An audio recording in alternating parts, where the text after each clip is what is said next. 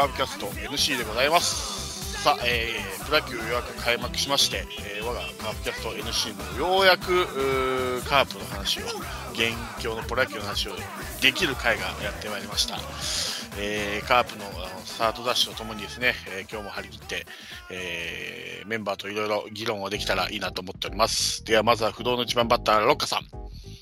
どうもこんばんは。こんばんは。お願いしますいや 先週までね、10億円企画とかいろいろやって、ギリギリまで。いやいやいやいやいや、あの時はありがとうございましたよ。いやいや、とんでもない。僕が出れなくてね。ああ、そうだ。いや、とんでもない。うん、まあね、無事カープキャスト NC でも10億円が発表できて、あので僕がちょっと前に言った T 君っていうネットラジオの方でも、うん、あの上がってましたんで、10億円が。はいはいはいはい、はい。まあ、T 君とも戦おうと思ってるので、はい。あのまだ聞いてないんだけど、ちょっと聞いてね。いや、まず、あななんだ楽しみ、うん、この内輪でトップ取ってからティークに選んでます。ティーク強いんで。いやいや、内輪ではトップ。取れない人がティーク倒せないと思ビエイラがです、あの、デラロサがですね、巨人のデラロサが落ちたんで、ここでまたビエイラ上がってきますから、うん、ビエイラさえそこそこやればもう僕は1位は決まっているので。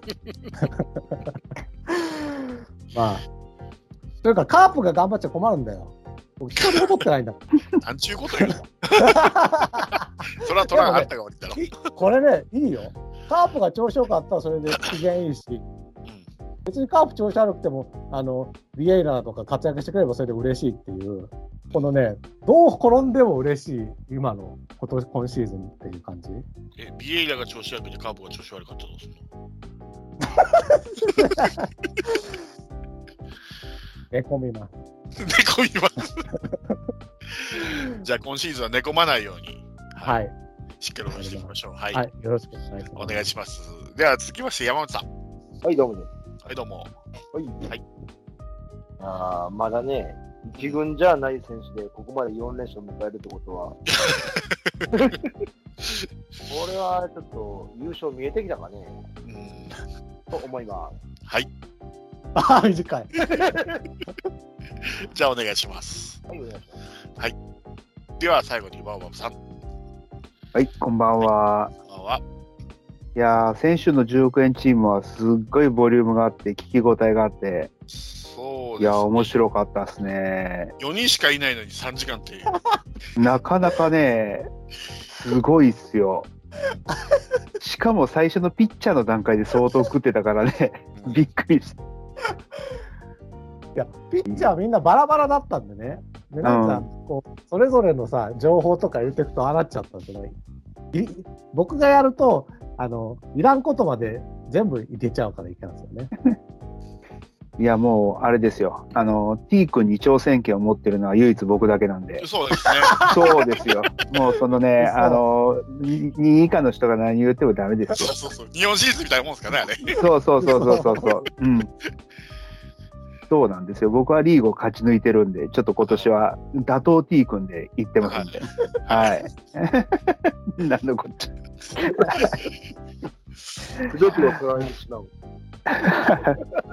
はい、そんな感じで。はい、よろしくお願いいたします。お願いします。はい。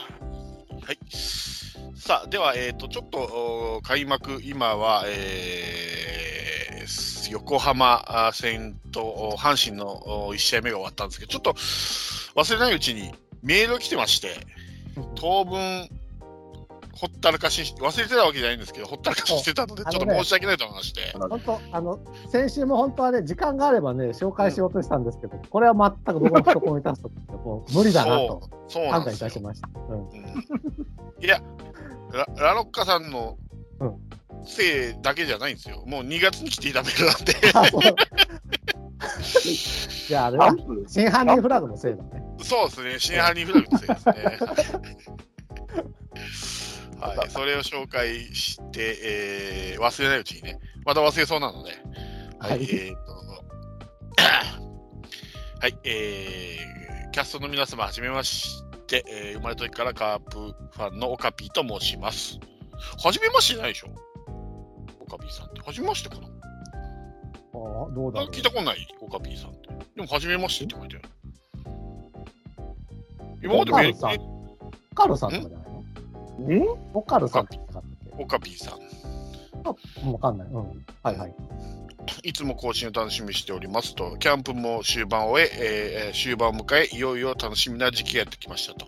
カープファンにとってはチケット争奪戦が目の前に迫っています。去年は1試合しか現地観戦できなかったので、今年は少しでも多く、えー見に行ければと思っております。ということで、今回は松田スタジアムの座席特集をお願いしますと。見やすいおすすめの席、逆に見にくかった席、行きたいけど、また、行きたいけどまだ行けてない席、余裕があれば過去にあった企画席なども振り返っていただければと思います。今後も更新楽しみにしておりますと。えー、2月22日に並びを今ご紹介しだいぶ温めたね。そうですね。多分ねはい、据えてるだろうな、多分岡部さんメール送ったのにと思って。せあんだけくれくれ言っといたのに。そうそうそう。そうだ紹介しねえじゃねえか、こいつら。すいません。これ、それ聞いてチケット取ろうと思ったけど、取られんかったんちゃうかな。席ね、うん、どこの席で見たことあります？大体内野席とかですか、そうですね、僕は大体内野席ですね。一塁側の。えはいはい。それは、え、松田？松田。松田。ああ、松田、僕、あの、あのいつもの自由席のバックネットでしょ？上の。うん、あはいはいはいあとは内野の一塁と三塁の席、で、砂かぶり席、はい。うん。あと外野のバック、あのちょうど、えーライト、ライトセンター側のうんうんうん、一段目、あとスパイクのポールのとこ。スパイク今ないし。あのいやわかりやすい。あの、あのうんポールのとこね。うん。どこぐらいかなほどこが見やすかったですか？あ見やあ、僕？見やすいって言うたらもう一番上、上段のバックネットから全部見えるけどね。う。うん。うん。僕もどうだろう。行ったと10回行ったか行ってないかですけど、まあ、大体1回行くと、2試合か3試合見に行ってたんでね、うん。うん。もう5年ぐらい行ってないかな、多分わかんないけど。え1回は、えっ、と、大体一一塁側、三塁側の内野席を1日ずつ取って、うん。で、1回はもうじ自由席、あの、そうん。うん。バックネット上の方、自由席で見る感じだけど、僕は見やすかったのは、多分マイケン投げた日にちょうど一塁側のうん。内野席の中段ぐらいで、なんだろう、その席の真ん中辺で見ると、ネットもなくて、ちょうど、ま、マウンドがネットもなくて、直接の生で見えるみたいうんの真横みたいなところで、マイケンの投球見たときは、やっぱ綺麗だなって感動したし、うんあれが一番良かったかな、僕は。なるほどですね。だから、ラロッカさんは僕ら3人で見に行ったのが最後ってことですよね。あ、そうだね。そうだそうだ。だから、一回言ってましたね。そうだそうだそうだ。そう。あれ三塁側でした。うん。あれも良かった。あのね、一番、そあの、新井さんの三最後の三塁打が見れてね、こう目の前に新井さんが突進してくる、あの表情が見れたの。あそこは最高でしたね。僕もそうですね、基本的には内野ですね。内野の三塁側ですね。三塁側の方が僕は見やすいですね。なんでだろう三一塁側より三塁側の方が好きですね、僕は。ああのー、まあ、ピッチャー、右ピッチャーが多いから、ピッチャー見えるじゃないですか。うんうんあの、ひ左ピッ一塁側だったら背中になっちゃうんで、そうです、そうです、そううです。ん正面が見えると、あとベンチが見え、見やすいですよね。ああ。あ、うん。うん。だから割と僕は三塁が多いかな。で、チケットも取りやすいんで、どうしても一塁側が埋まってくるんで、うん。だから三塁が一番多いかな。で、ネットもないんで、最初バックネット裏もいいなと思ってたんだけど、結構ネットうっとうしいんで、うん、ネットがないという意味では三塁側が一番いいかな。あと、まあ、あうん。前の方で見ぶりもるとネットになっちゃうでしょ？あ、ごめんなさい、うん。どうぞ。砂か、いや、ネットないですよ。ないない。前の方で見たらネットない？ネットないよ。あれ、あの、あの、なんていうの、あの、ネットじゃなくて、あの、フェンスがあるだけ。あ、フェンスなのか。そうそうそう。だからフェンスよりフェンスが見えない、もうちょっとだから真ん中ぐらいがいいかなと僕は思ったんですよね。だからネットもフェンスもないところです、僕は。だから。あそんなとこおあるある、あるある。だから、えっと、あの、要はあの、ベンチの裏ですよね。ベンチ、ベンチがあるでしょ？三塁のベンチの。それの少し外野寄り側。あるあ、あの辺もうないんです。えはいそうなんだ。えーあのー場所で言ったらコンコース上がってすぐのところぐらい。うんと言ってたら分かりやすいかな？来たことある人は。うん、わかるね。そこが一番見やすいから、僕は。えーそうなんだ。好き、好きだ、好きですね。ねあここで、あここが一番チケット取りますね。で、まあ、砂かぶり内野外野も取ったことあるんですけど、まだ全然取れる頃に。で、あと、おスカイシートが行ったことある。スカイシート。スカイシートはちょっとあの2階で少し出っ張ってるところがあるじゃないですか。はいはいはいはいはいはい。あそこです。ああ、落ちそうなとこね、なんか。そうそうそうそう。うんあそこはね、そうでもないですよ。僕、やっぱ2階はすあんまり見やすいと思わんな。見えないっしょ。うん、あんまり好きじゃないです。やっぱりうん。1階ですね。で、まあ、パフォーマンスはまあありますし、だからネソベリアとかはないかな。ネソ僕、ベリアとか、まあ、ロイヤルボックスみたいな一番いい席とかはないですけど、ああ。うんまあ、基本的に外野から見るのがあんまり好きじゃないので、ネソベリアは買いたいと思わないですけど、なるほど。う んテレビ映るしな、あそこちょうど。ああ、確かにねピッチ。ャー抜いたときに、確かに。テレビ映りたくないんで、僕は。一度、あの、僕は、あの、ライトスタンドの下のとこ行きましたけど、はい。あの、スポーツバーがあるとこ。はいはいはああ、うんはいはい。あ、あの、グラウンドと同じ目線で地面と見えるようなとこなんですけど、い。うん。ああそこはあんまり見えなかったけど、たまにライトにそのツーベースとか打たれてくるときに、選手がものすごい勢いで走ってくるのを見るときは興奮しましたね、あそこは。ああそこも行ったことなかった、そういえば。あれ、ずっといいられないですよね、でもね。入れますよ、その日は。そうなんだ。へえ。うんちょっとよ、30 30分交代とかだった気がしたけど。あ、マジで？なんかね、貸し切りだったですよ。うんそんな感じだったと思います。最初の頃は。うんうん、時間制だったと思うんですけど。あそうなんでそうなんだ。うん僕らの時貸し切りで食事付きで2、30人で会社でみんなで取っていきましたよ。おうん。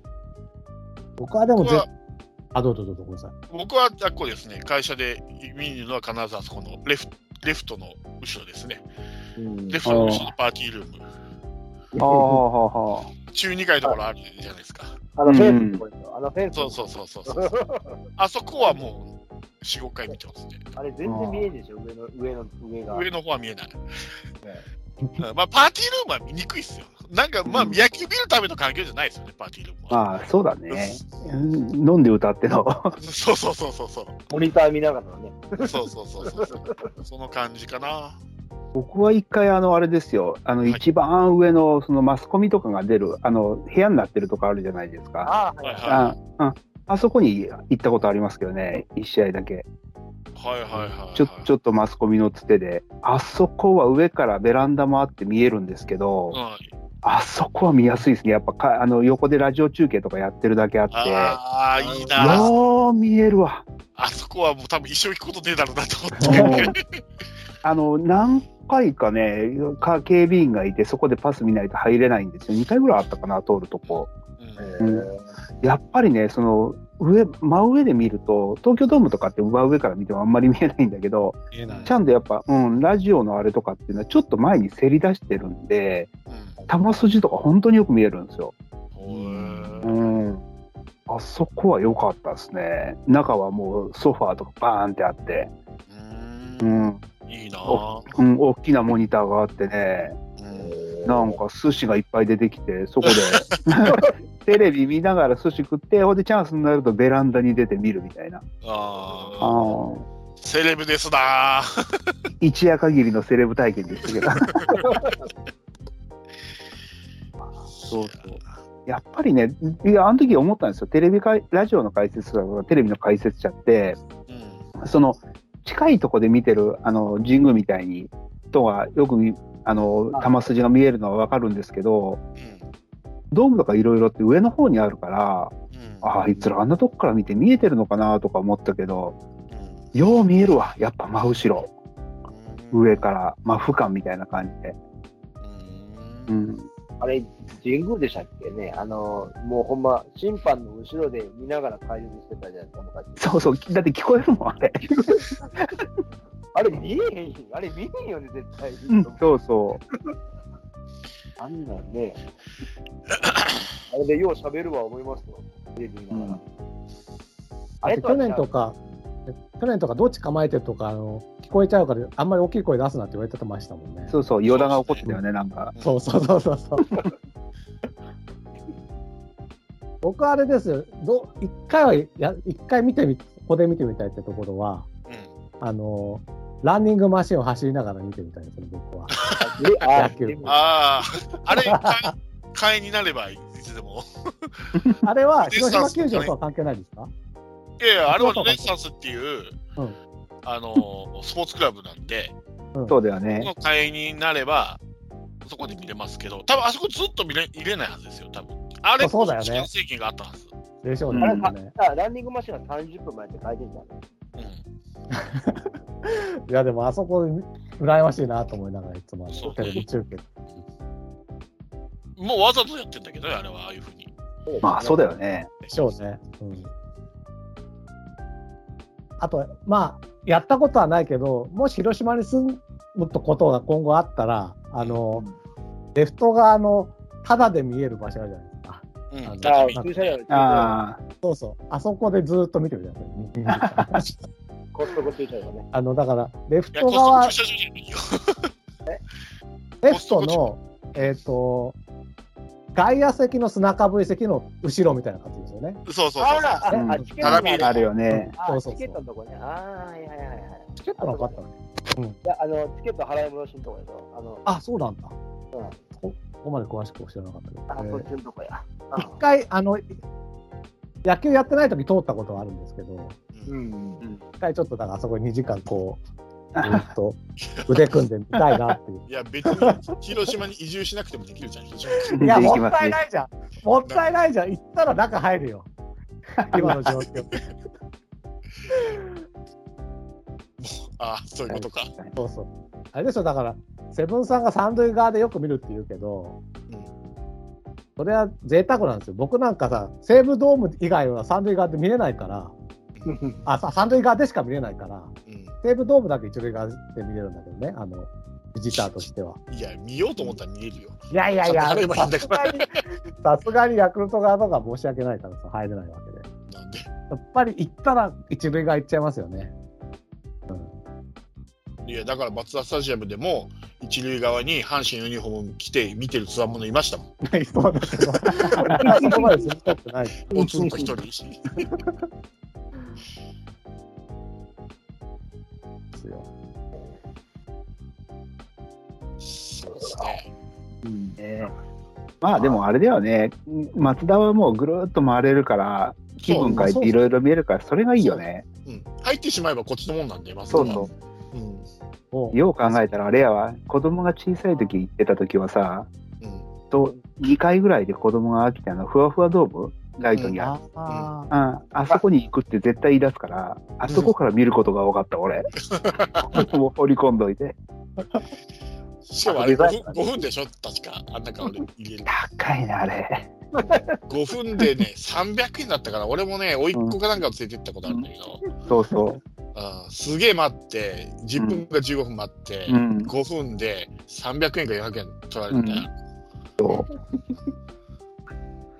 ああ、でもあの、あ、れ、ああ、ね。はい。そうそう。よくテレビで映るとこ。そうそうそう。あの、おみや、あの、あの、応援席のう階段の下のとこでしょ？あの、通通りのとこで。うんうんね。うん。今頃あんのかなあれ？最近コロナ禍になってないんじゃないかなあれ。ああああ、どうだろ映さないからわかんない。うん。う。確かに。でもあれがないと子供耐えれないからね。確かにね。うん。あとは、バーベキューとかは行ったことないな。あない、僕もない、あれは。横で見たぐらいかな。うん俺もう匂い嗅いだぐらい。それぐらいですね。あの、座席とは関係ないんですけど、あの、球場で食事取る方ですか？スタジアムで。そそれとも集中する方ですか？もう食べてから入りますね。僕も食べてから、ただ酒はずっと飲んでるけど、だからスタジアムメニューっていうのはあんまり食べ食べないですか、あんま食べない。うん、それこそ子供と行くから大体、うん、何か当然なんかその何？神宮行ったらあのヘルメットの形したあのあれがあるじゃないですか。あのポテトとか。うん。ケース。ああいうなんかおおもちゃとして与えるぐらいで、うん、がっつり食事系はないですね。うん。あの、よくある選手コラボメニューみたいなのはないですかね？あんまりそう。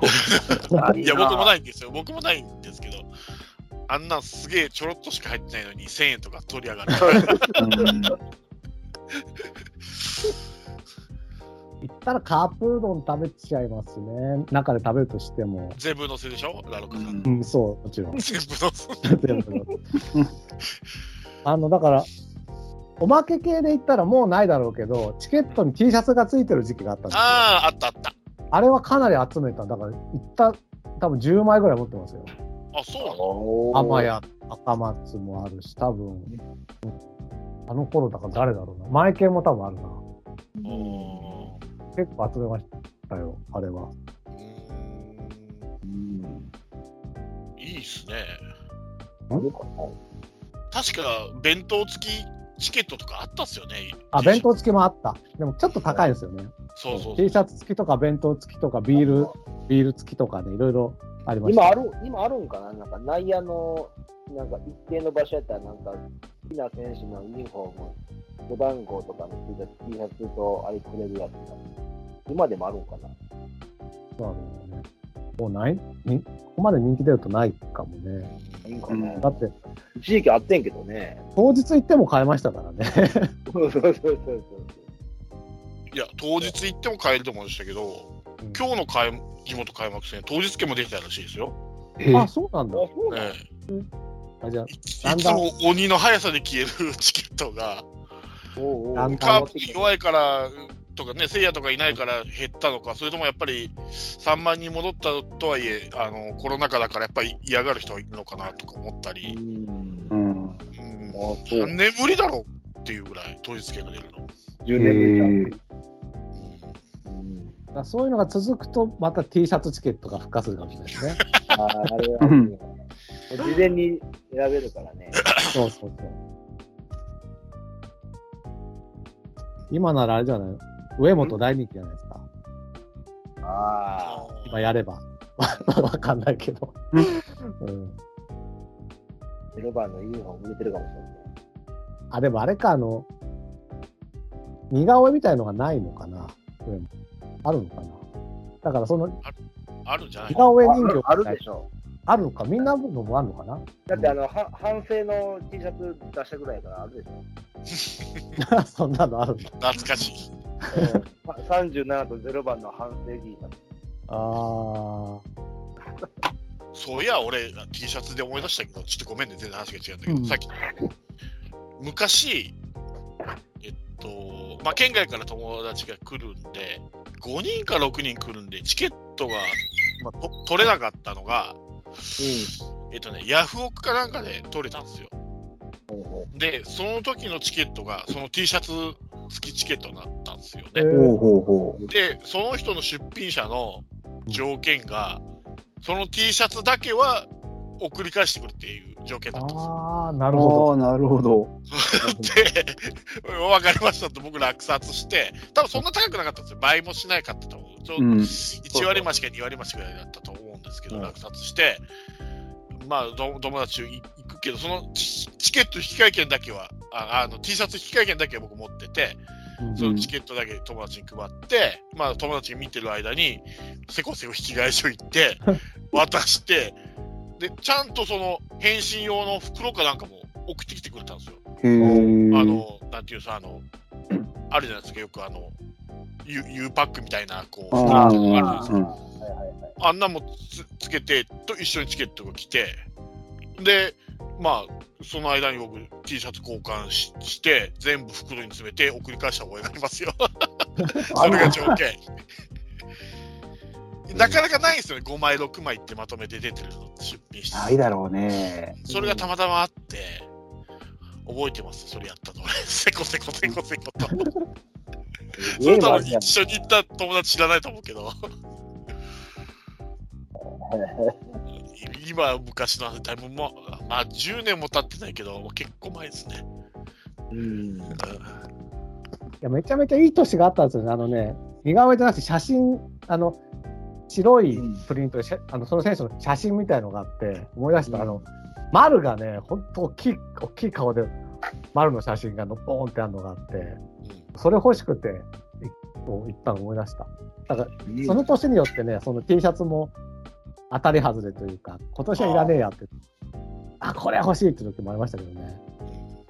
丸のは、もう奥の方に今しまってあります。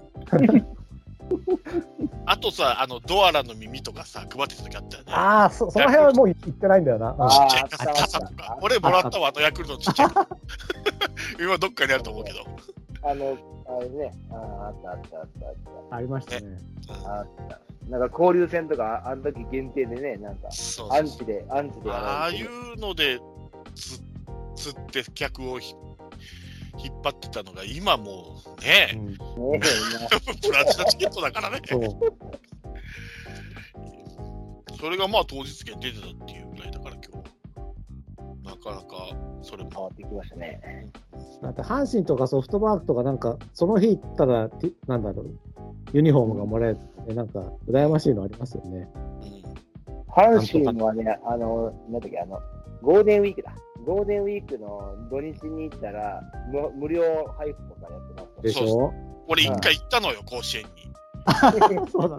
で、しかも、えあい行ったんだけど、あれ見見てんですよね、あの、配るた。そう人そうそうそう。で、俺たまたま、あ俺ユニフォームとか着ないんだけど、タオルは巻くんですよ、首にタオルマフラーを。で、俺、もらおうと思ってたんだけど、阪神ファンのしてしれっと。もう忘れてて、俺タオル首に赤いのかけていったら、スルーされたっすよね。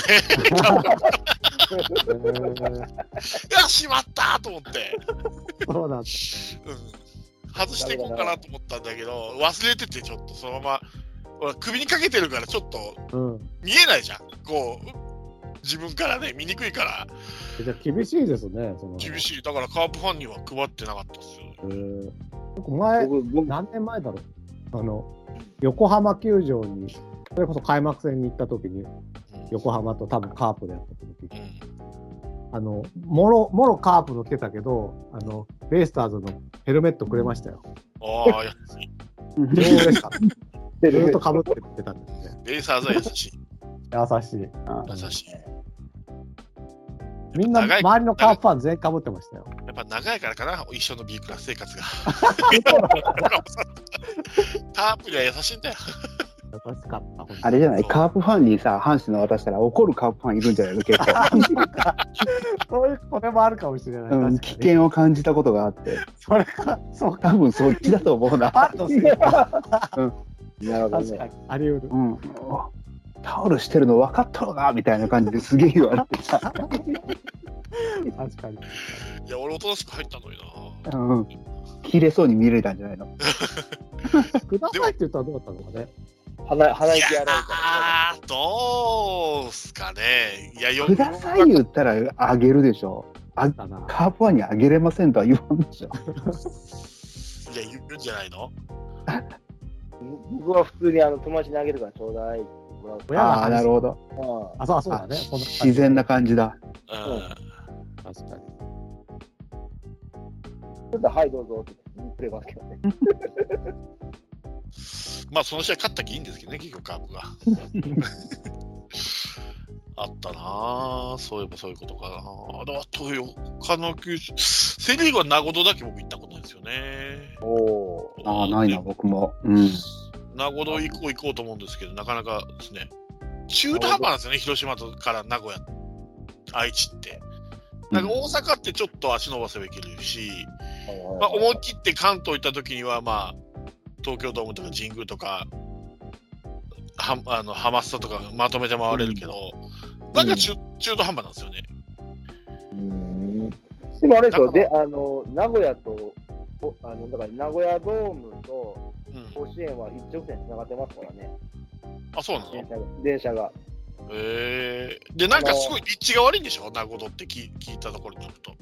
そうそう、ちょっと歩かなあかんなんですよ。うん、なんかそれが聞いてね、だいぶ億劫になって、広島駅から松田スタジアムまでは全然歩くのに勢いよと。まあまあ、距離あるけどね、あれも。まあまああるけど、あれはなんか気持ちよく歩けるよね、なぜかそこは。まあ、道ね、にカープのいろんな色があるからね、あそこは。まあ、広島で言うたら金山町から球場まで歩く距離ぐらいあるかな。ああ、まあまあ、ね、あ、それ結構あるね。結構あるんですよ結構ある、結構ある。それでちょっと、僕は二の足踏んでるんですよね、名古屋ドーム。あれを行くとセ・リーグ全球だ球球場制覇するんですけどね。なるほど。うんおまあ、僕大体毎年1回は出たけどね。まあ、大阪からは近いからね。でもね、あれ、電車がね、あの早いんですよ、充電が。だから、うん。だからあのーまあ、で、1時半、大体1時半かぐらいってなって始まるの。で、延長するのが6時ぐらいになるじゃないですか。うんそっから駅行ったらもう終電間に合わないとかね。ああ。もう一泊するか、夜行バスで帰るか。夜行バスで。うん。結不便になるんですよ、帰りが。あ、そうで、帰るそう帰る前に結構時間がある。名古屋駅までそう結構かかる時間が。なるほどね。うん。これですな。いつか行きたいんですけどね、名古屋ドームん。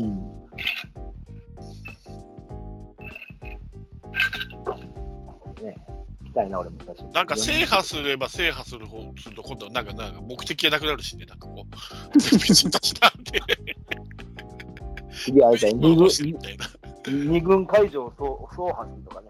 いやいや、それは難しいな。二軍会場走破するぐらいやったら俺パ・リーグ行くわ。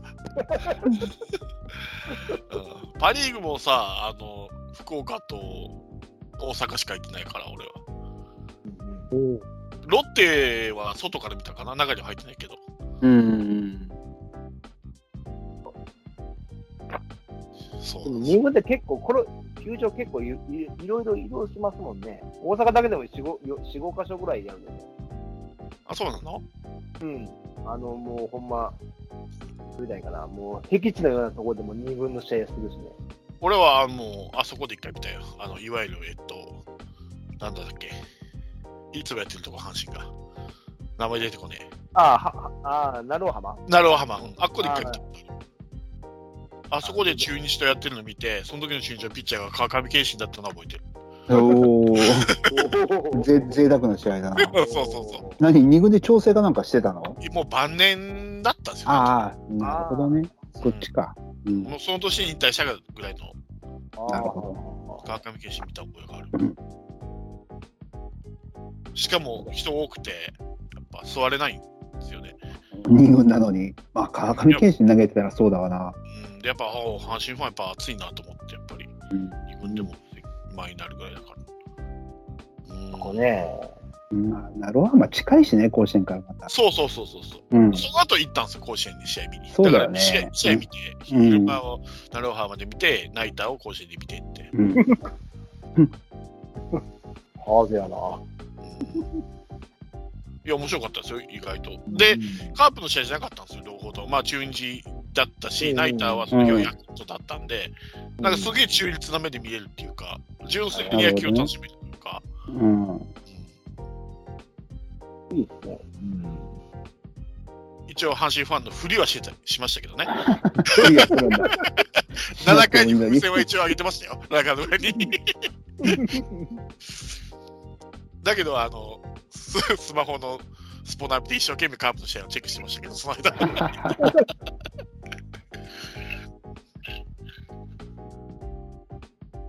あれ絶対バレますもんね。あれ開いた時にお気に入りで一番上に出ますもんね。自分の引きの。ああ、まあね。あれ上からひょこっと覗かれたらバレるっていうね。スポナビは。え出てましたっけ、そんなスポナビのアプリあるじゃないですか。あるある。あスポナビのあアプリで、あの、野球速報があるじゃないですか。あー、スクロールのやつ。あの上に。そうそう。あれでお気に入りチームで登録したら一番上に来るんですよ。あ、絶対そそうチームが。うん。そうだね。だったら絶広島が絶対俺上に来るから、もうバレるのあれ開いた時点で、どこファンかって。ほ んで、うん上の席って見えるじゃん。ほら、スマホとか見てたら、やっぱ画面あ大きい。うんああ、高さあるからね。そうそうそう。ちょっとバレるっていうね。自分格好してても。その、その体でバレるんですか？バレるバレる。バレる。ああいやいや、バレてるかどうか知んないよ。バレる気がするっていうだけであって。まあ、人のスマホなんか見ないでしょうからね、他の人は。俺がただ罰が悪いなと思って。まあ、そんな感じですね。ははい。30分、球場の話で。オカビーさんのね、ちょっと申し訳なかったっていうので、はーい。少し広げてみましたけど、はい。じゃあ、そんなわけで、2022年のカープ、開幕は横浜スタジアムでの横浜3連戦と、はい。久しぶりに振り返ってみますか ?1 回戦から。あ。はい。はい。えー、久しぶりですね。はい。えー、先発が、広島が大瀬良で、安定の大瀬良ですね、開幕。えー、DNA が、えー、東と。うん。で、えー結果から言うと11対3で勝ちました。うん。えーカープは2桁安打の2桁得点。え2回に先制3点取った後に6回に、えー取って、えーえー8回9回と。うん先制中押しダメ押しと。ダメです。で、えーカープの層のスタメンが、えー1番西川龍馬、2番菊池、3番小園、4番松山、5番坂倉、えー6番相沢、7番末金、8番上本でピッチャーが大瀬良と。はい。で、えーまあ、開幕、無敵の大瀬良で きまして、えー幸先の良いスタートとなりました。えー、ルーキーの成果がですね、4打数3安打、1, と1打点っていう、まさかまさかの。うん。で、10億円チームで中村健人の方を取った僕はすっかり後悔しますけどね。迷った挙句やっぱドラフト上位の方がやっぱ活躍するだろうと思って取った、あの時の自分に喝を入れたいですけどね。まあ、まだ、一応まだ、まだないから。だって、中村健人1打席で変えられてたじゃん、ちょうどに。その次の日まあ、ででもまあ一応チャンスもらったから期待は大きいんだよね、あれ。どうですか？あの、坂倉のサードは。いや、ま、まだそこまで守備の機会少ないからね。まだ何とも言えないですわ。なんか、その、他の人の都合です。こんだけいろいろさせられるのは、ちょっとかわいそうな気がするな。それもあるあ。それもある。うんだから、ファースト守ったり、サード守ってキャッチャーやらされてね。うんで、また、こいつがそつなくこなして、打撃に影響出てないっていうのがまた、そうそう。余計にその、なんていうか、その、首脳陣が調子乗る きっかけになりそうなんですよね。そうなんだよあいつをコンバなー。ト、こいつをコンバートっつって。あの、ちょっと話がね、急に今日とかの話になるけど、今日もあの、西川龍馬、うん。ライトさしてたじゃん。そして、はいうん、だからそういうさ、器用な人たちを、まあいろいろさせてはめるっていうのはいいんだけど、なんかこれって負担にならないのかなと思ってね、すごい選手にとって。なると思うよ。なるなる。うん、あるよね。結局、特に自分いあ、うん、どうぞ。や結局自分の得意分野をできないまんまやっていくから、変に忘れてくるんですよね、自分の本職を。うん、いざやったら多分ぼ、なんかミスしそうでね。まあ、まあ、西川の方分はまあ調子いいのと、まだあの松田スタジアムって特にそんなこう球場によると特徴ってないけど、例えばこれ、甲子園とかで浜風の系がなってくると、やっぱレフトとライトってやっぱだいぶ違うので、ポジショニングが。ああ、でも、それも、まあ、甲子園なんか顕著だけど、でも、やっぱりレフトとライトって、やっぱ、松田も違うらしいよ。今日、天谷ラジオで言ってたけど。あ、そうですか。うん。あ光の具合が違うんでしょライト。そうそう、光の具合とかも違うし、当然打球のね、あれも違うし。で、風も逆方向やしね。それで結構、なんか見誤る人が、それが松山なんです。あのまあ、この間、あの横浜でもね、西川がちょっとミスしてましたけどね。そうだね。ッチング。まあ、あれはでも光が入ったって言ってたよね。うん、言ってました。ちょっと、うん、取る瞬間に確かに顔も背けてるもんね、あれ。多分もう見失ったんだよ、あれ、きっと。そうそうそう。で、横浜ってライト当たったら、もう白いから球が見えなくなるんだ。そうそう、LED だからね。うん、よく佐野があれやってるのを見るわ、毎年。まぶしそうにしてるのか。なだから、この試合のそのサード、坂倉っていうのは、うん、まあ、オープン戦でやってたけど、やっぱりやるのかっていうのと、そうそう。で、じゃあこのままいくかと思ったら、あっさりキャッチャーやらせてたでしょ、その後。そうそうそう。うん。あのー、日曜日ね。そうそう。あれ？またキャッチャーも結構やらせるのねと思ってさ、うん、この辺は、どうなんだろう僕あんま好きじゃないな、これは。僕の意見言ってもいいですかね。うん、あああの僕ももうこの試合入る前は絶対小園あごめんなさい。坂倉にサードさせてほしくないかったから、うん、まあ結構絶望的になったんですよこの打順を。試合前に。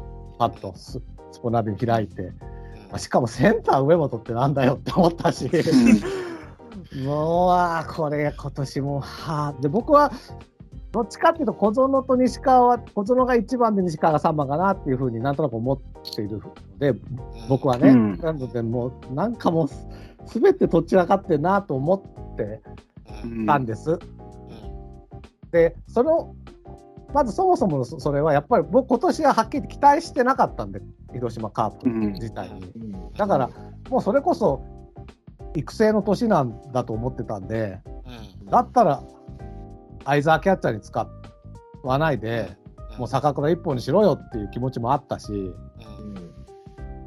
っていうのを踏まえてちょっとだからもうこの4試合を見ての今の僕の心境っていうことになるんですけど、ここから話すのは。あのね、まあ、わかんないよ。この調子がどこまで続くのかわからないけれども、もしこの調子が続くのであれば、まあ、A クラス争い、もしくは優勝争いする可能性はありますよね。で、その今の一番の原動力というか、この選手たちのモチベーションの一番大きいのが、中堅とベテランのモチベーションなんですよ。要はもう去年はせいやがドンっていて、まあ、若手使おうっていう意識があったから、首脳陣も。もうみんな出れないだろうなって多分感じがあったのが、ところが今年は松山、相澤と、あと上本ですよ。で、まあ、まあ、菊池はまあ、そうじゃないかもしれないけど、あと、長野もね、もう代打の筆頭みたいになってるんですか。この4人が、ものすごいモチベーションで今やってるんですよ、試合を。それがこの勢いにつながっていて、この、だから、このモチベーションを維持できるのは優勝争いしてる時しかないんです。まあ、A クラス争いかな。うん、要はもう、B クラス争いに転落したら絶対に完全に若手に戻すから、絶対、首脳陣も。若手を成長させようって方に行くから、だから、この今のベテラン中堅がこのスタメン張ったりとか活躍できるためには、自分たちが A クラス、まあ、貯金を常に維持する戦いををプロデュースしていかなきゃいけないって今気持ちなんですよ。うん、もしかしたらそういう意味では今パ・リーグで一番選手のモチベーション高いのは日ハムかもしれないけど、うん、セ・リーグでそういう意味のモチベーション高いのが今カーブなのかもしれないと思っていて、うん、そうなると彼らのやっぱりモチベーションを保つためには、多少坂倉とか、には犠牲になってもらってもいいのかなって。その代わり、もうどっかでガクッときたら、もう完全に坂倉一本にしてほしいと思ってますけどね。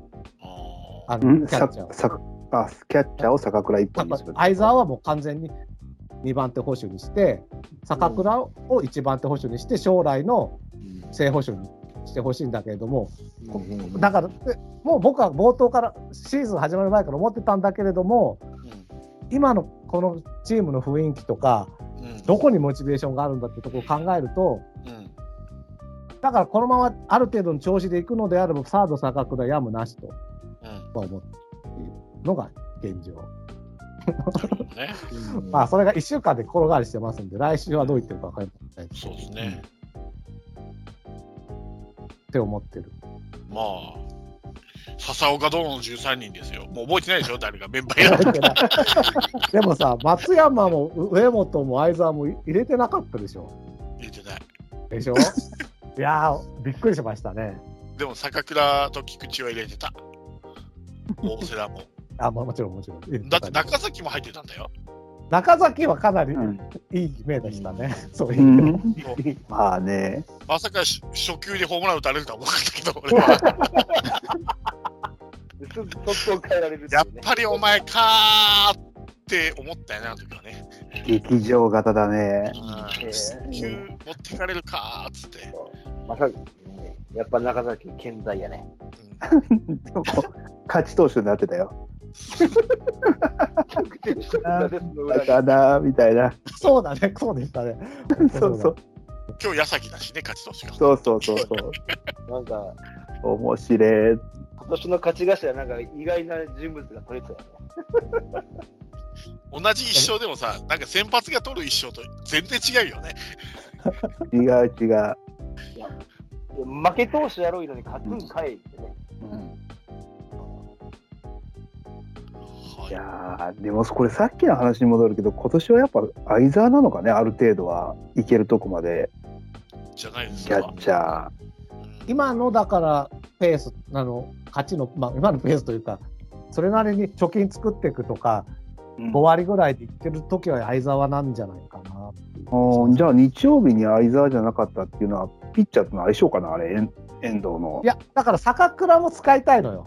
そう。キャキャッチャーとして育てたい気持ちはあるんですよ。うんだからうんとても今、難しい舵取りはしてるんだけど、僕は今、首脳陣はベテラン中堅陣のモチベーションを見てるんだと思うんですよね。うんだからキャッチャーとしての感覚が途切れないようにそう3戦目をマスクかぶす。なるほどね。はい。だから、うん、2-1、2-1だと思いますよ、ずっと。うん、それだったら森下の時にかぶらしたらよかったのにね。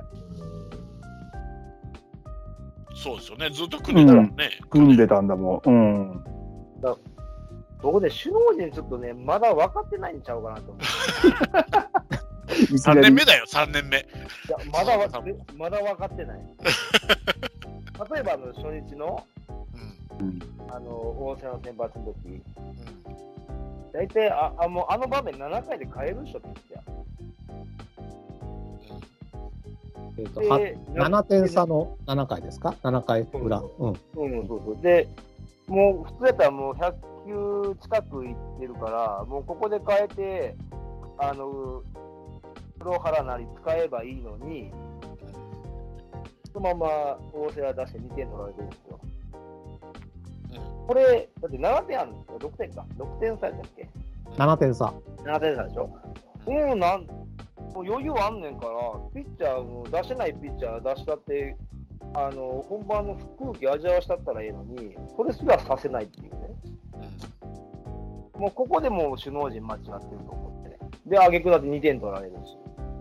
こういい、勝ったけど、なんか内容的にはもう悪いし、で、あと、ダイソー、代打とダイソーの出し方。あちなんで、だダイソー言うたら野間かウグサでしょっていう話ですわ。なんで堂林が出してんねんと。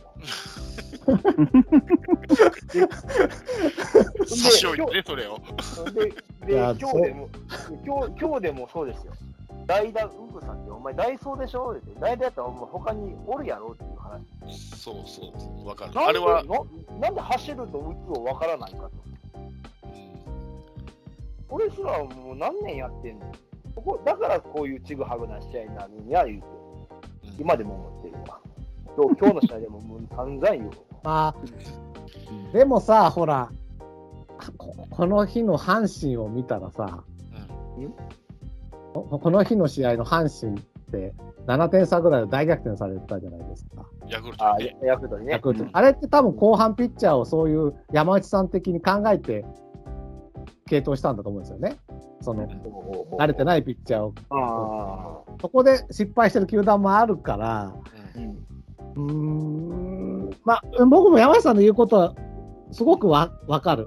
けれども、そこまでひ批判するほどの大失敗というか、なんだろう。愚策ではないと思いますよ。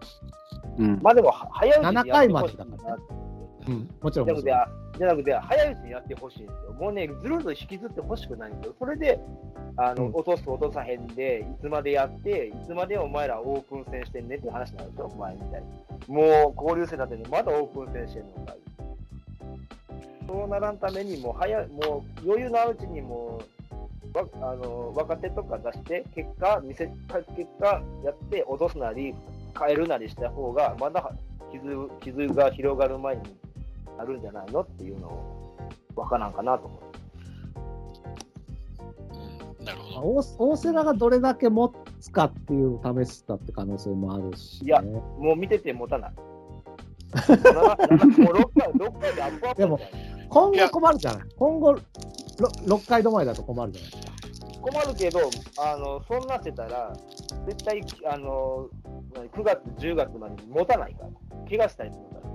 そうやったらもう、勝ってる時に早く休まして、ね、若いピッチャーなり出しとけば、あのまだ期間長いから、途中で2軍落としてよあの休まして、また上げてとかできるじゃないですか。それをね、引きずれば引きずるほど、であのピッチャーの替え時を間違ったりするから、交代とかね。そういったらもう早いうちにやった方がいいんじゃないのっていう。あの、だから、ピッチャーの個性を知る上で。いや、だから、ぼ僕からはね、うんあの山口さんの考え方も、ラッカさんの考え方も、どっちもありなんですよ、正解なんですよ。要は、えっと、まあ、えーこ今年は、まあ、延長12回までやるじゃないですか。だから中継ぎに、えー負担かからんように先発引っ張るっていうのも一つの手だし、で 7, 7点もリードしてるんだから、早めにその、もう勝ちは、勝ちは、まあ、ほぼ確定してる状態だから、あのー先発の大瀬良を休ますっていうのも、これも手だですよ。うんで、結局、えーやっぱり1年間通してペナントレースを戦っていくうちに、どちらに負担かけるかだと思うんですよね。先発に負担かけるか、中継ぎに負担かけるかだと思うんですよね。バランスよく負担かかるってことは多分ないので。うんってなってくると、今のカーブの現状から見ると、多少は先発に負担かける采配をしてるのかなっていうふうに見えるんですよ、今、笹岡さんの采配っていううのは、ん中継ぎより。それはなぜかというと、うんやっぱ中継ぎの方が不安要素が多いからっていうのが多分あると思うんですよね。うんで、まあ、け結果、まあ2、2失点しましたよ。で、まあ、タイミングよく、タイミングで、まあ、ここで時点で変えましょうかっていう、まあ、変えたと思うんだけど、だから、どっちもありっちゃありなんですよね、やり方としては。ただ、今の現状のカーブの状態のピッチャーのレベルとかいろいろ鑑みると、ああいう作戦にはなったのかなっていうふうに僕はなってほしいんですけどね。僕だから、去年までの感じだと、2失点しても大瀬良を変えなかった気がするんですよ。去年までの笹岡さん。うんうん。そうそうそうそ今年はでも結構今日も、えっ、と、2、3塁ぐらいのところで黒原に変えたんですよね。ツーツーアウトそうですね2、3塁とか。あのあの辺で、そのもう点取られてからとか、どうってなってから変えるじゃなくて、うんもうつ次の1点取られたくないところで変えるみたいな、そこの、だから、もしかしたら、もうワンテンポ早い方がいいのかもしれないけど、僕からするとすごい成長なんですよ。ここで、まだ8点、7点差ある、5点差の時点で変えたっていうところが、これが去年までと多分3点差までいかないと変えてなかったんじゃないかなと思うんでね。なるほどね。うんまあでも開幕戦だからまだわかんないよ。わかんないですよね。だって、だって中継ぎとか疲労度が何もない状態だから、そうですうんうんうん、そうそうそう、そうなんだけれども、だから今後もそういう発想をしてほしいなって思っているってことですよね。まあ、結局、この3連戦って、まあ、笹岡さんの初心表明演説じゃないけど、今年はこういうふうな野球をやるよっていう、多分示してると思思うんですよね、うんこの采配で。っていうことは、その送るところは送るし、今日みたいにあのスクイズするところはするし、ピッチャーはこういうタイ、まあ、先発、なるべく先発をなに投げさすと、球数を。うん。まあ、中継ぎは、っていうのは、やっぱり今年は延長があるから、まあ、その分負担がかかるから、ちょっと先発頑張ってもらおうって、多分そういう、う方針、初心表明をこの3試合、まあ今日も含めて4試合、多分やったと思うんで、うん。うん、もうもうちょっと様子見てもいいかなと思う。は僕はまあそうだね。うん。あとプラス、ワンポイントリリーフを使ってるんですよ。うんここが僕はやっぱり成長だと思いますけどね。うん。うん、なる勝つためのね。ワンポイントリリーフ使えるようになったこと成長って言われてる時点でもうダメですけどね、ちょっとまあそうなんだけどさ、当たり前の作戦っていうかいさ、やもちろんそうもちろん昔そう。そうそうなんだけれども、うん、ただ、どこで使うかっていうのそう、あの、後の祭りになってから使うのか、まだここ踏ん張ればってところで使うのかっていうのの差が、で、まあ、そこれが高橋健さんとのあれがあるのかもしれないけれども、ね。うん、まあ、なんか悲しいよね。かなポイント。笹岡はワンポイントを覚えたレベル。いやいやいや、いやそうだけど、あーこんな進歩だと思うけどな、僕は。いや、でもさ、今日、今日のし、今日の試合よ。うんうん。あのーワンポイントで黒原を初登板させたけど、うん初登板のさ、新人、ツーアウト2、3塁のとこで出すかね、普通。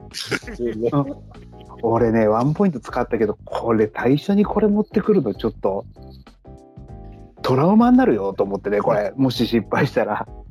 結そうだな、果も、ったけどね、あれね。疲れてそう疲れてもともとだし、いやでも、いやでも結果ねうん、結果良かったけど、でも最初ほんまボールボールやったからね。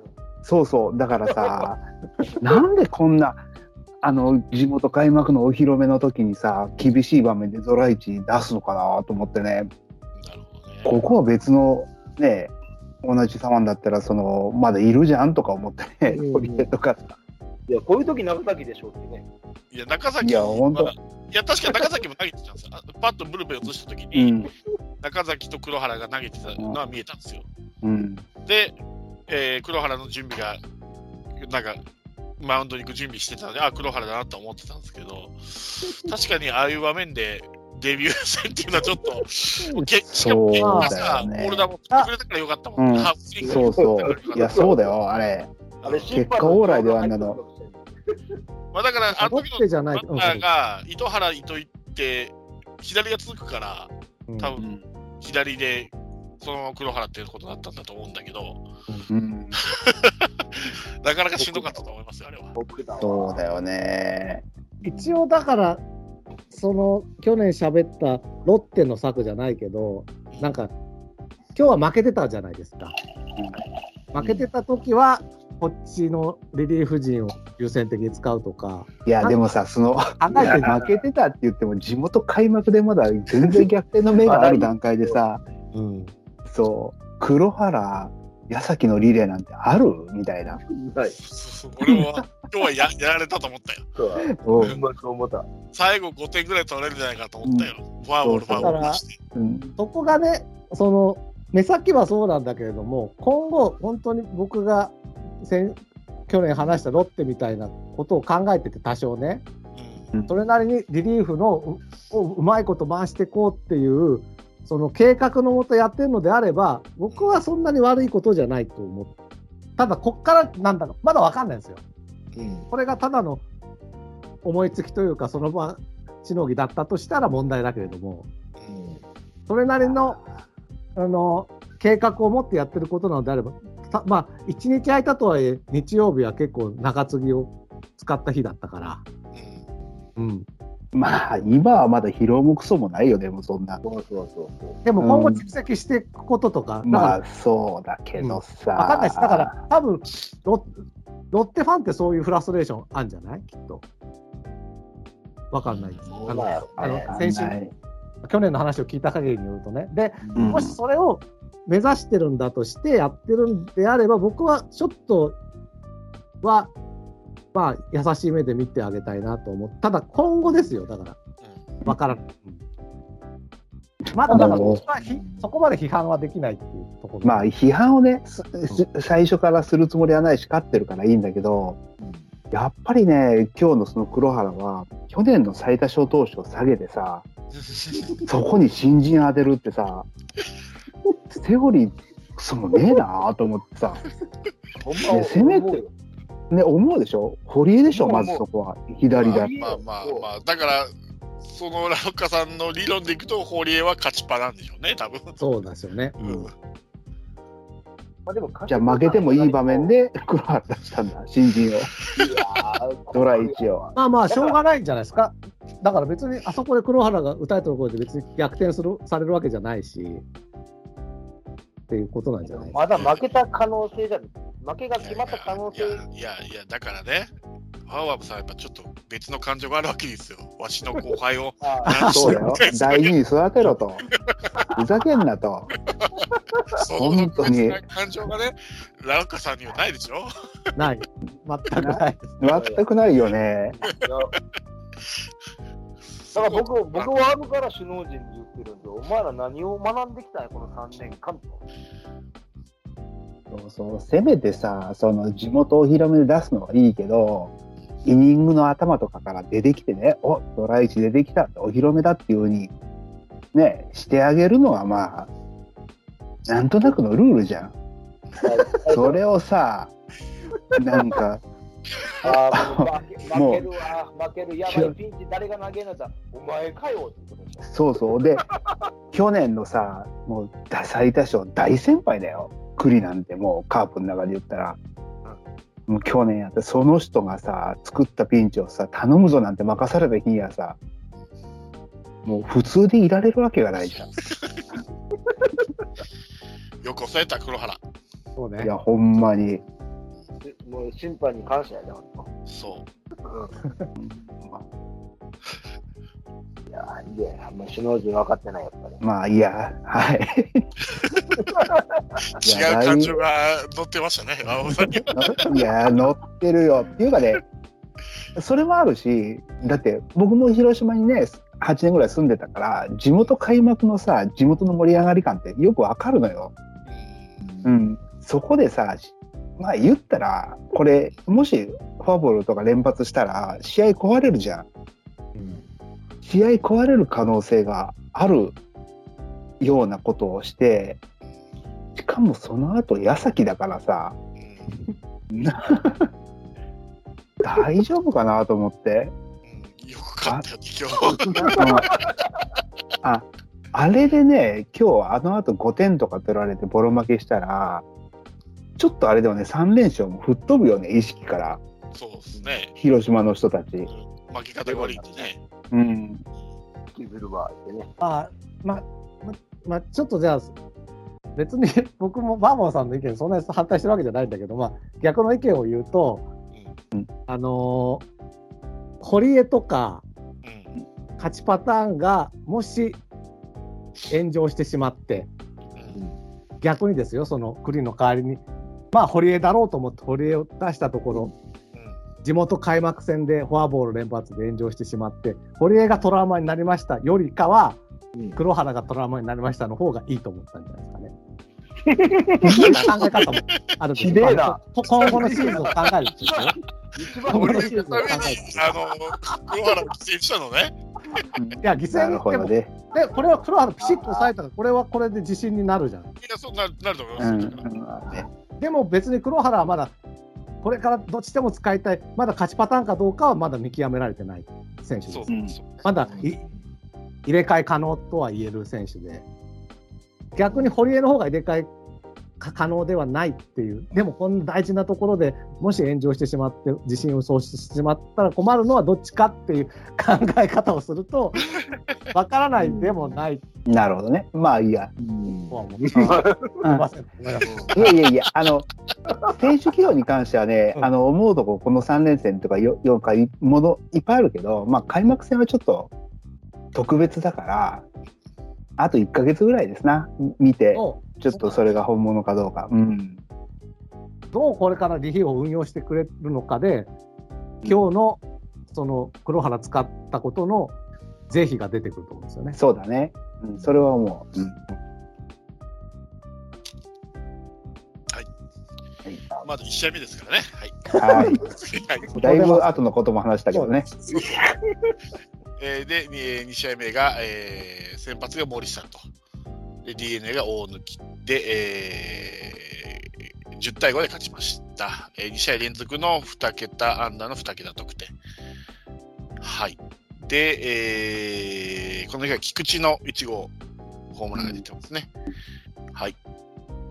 で、えーこの日はあー一緒か、スタメンは一緒ですね。開幕の試合と。うんはい。まあ、えーっと、森下と、おー誰が出たのだ？松本ですね。あ今日投げた松本。はい。ね。か、2人ですね。はい。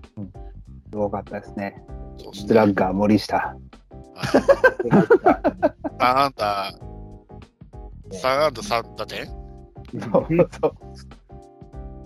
自分の失点取り戻したよ。だから1回のさ、西川なんですよ。うん。僕がやっぱ注目したいのは、西川の走塁1回お表の。うん。これ、だからね、本当嬉しいなと、まあ、現状ですよ、思っているのは、うん。カープは今年やっと二塁が得点圏になったんですよ。うん。うん。去年までは二塁が得点圏ではなかったんです、はっきり言って。ヒットに言ってたね。入ってこないの。でうん、しかも、長打打てば一塁も得点圏になったんですよ。うん。あまだ三塁ね。だからこそ10点だ、11点だ、この2試合取れたんですね。うん。やっぱそこがね、全く見違えてると思っていて。うん。うん。うん、で、去年もね、実は、あの開幕戦とか、結構僕もこのままでいけって褒めてた部分があって、それは、なんだろう、結構、あの牽制士とかさ、結構走塁ミスが多かったんだけれども、うん去年は。でもこのままいけばいいんじゃないのって言ってたけど、結局、そのまましぼんでしまったって感じだったんだけど、そうだったね、去年は。去年はね、まだね、無謀だったんですよ、そういう作戦が。うん。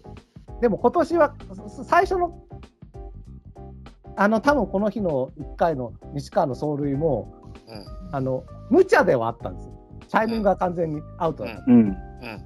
うん。でも、無茶って結構必要なんだと思って。今日の袖もそうだよね。袖の通りもそうだよねそうそうそう。そう。タイミングアウトだもんね、あれ。そうそうそうそうだね。去年はでも、無謀をやりすぎて、もう、む無謀はできないって閉ざされてしまって何もできなくなっちゃったじゃん。でも今年はそこが無茶になってんじゃないか。それはやっぱ川田さんが三塁コーチやってるからなんじゃないかと思うんだけれどそも。う。外野守備走塁コーチ復帰したからね、川田さんが。うんうん。やっぱりね、うん。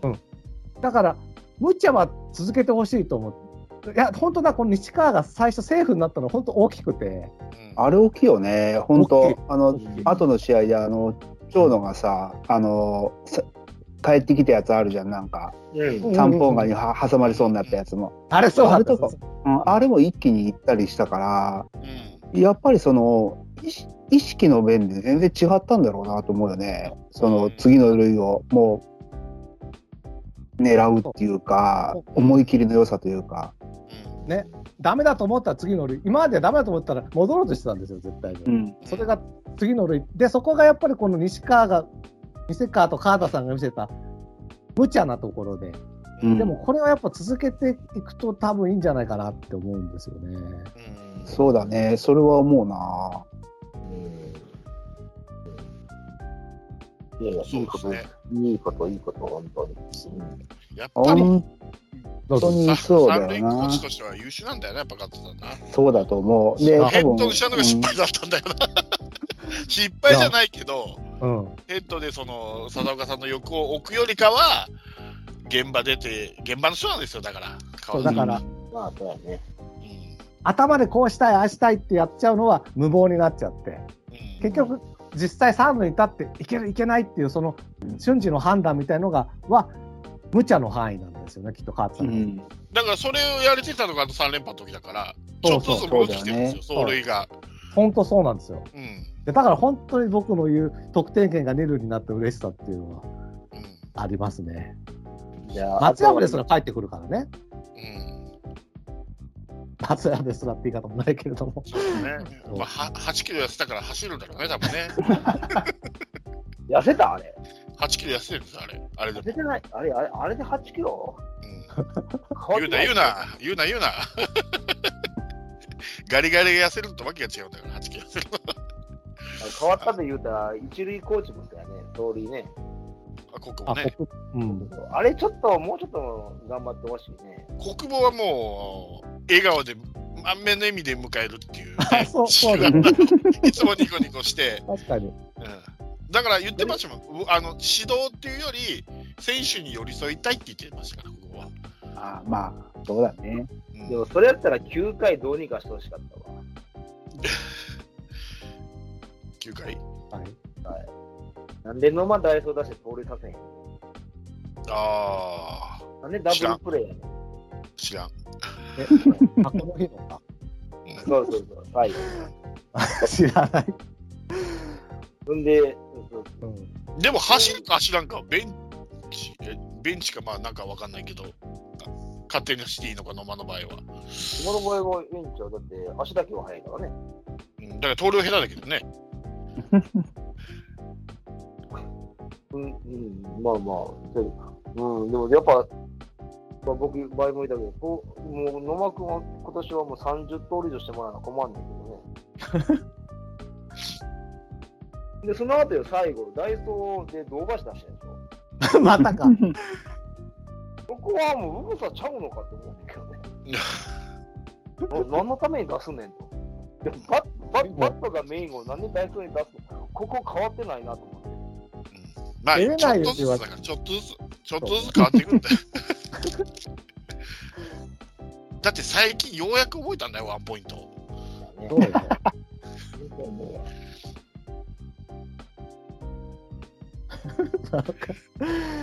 まあ、だ今でワンポイント、ワンポイント。ワンポイント、そうよ。まあドラクエで言ったら、ホイミ覚えたぐらいだよ、まだ。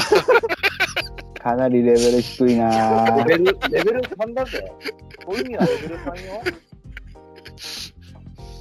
ね、え大魔を倒せないなかなか。まだまだまだ、まだまだ。まだまだ。まだまだ。はいちなみに、この日デビューした松本龍也選手のあだ名って知ってます？菊池がつけたあだ名。知らない。ー、あ知らない。あ、知らないですか？うん。えー菊池が、えー松本龍也つけたあだ名はエネゴリです。はい。ありがとうございました。見てみ、写真見てみ、エネゴリだから。確かに、ぼちゃっとしてる感じがするな。本人は嫌がってますけど、エネゴリです。悪いな、菊池、相変わらず。でも、菊池の方がエネグリっぽいねんけどいやいやいやいや、いやいやいやいや松本龍也は、えー今日からエネゴリということで、登録名を。な。じゃあ、今日からエネグリで。今日から。カーブキャスト内ではエネゴリって呼ぶようにしましょう。本人嫌がってるけど。悪いわ、菊池。ほんま悪いわ、あいつ。矢野パンチパーマンシみたいに。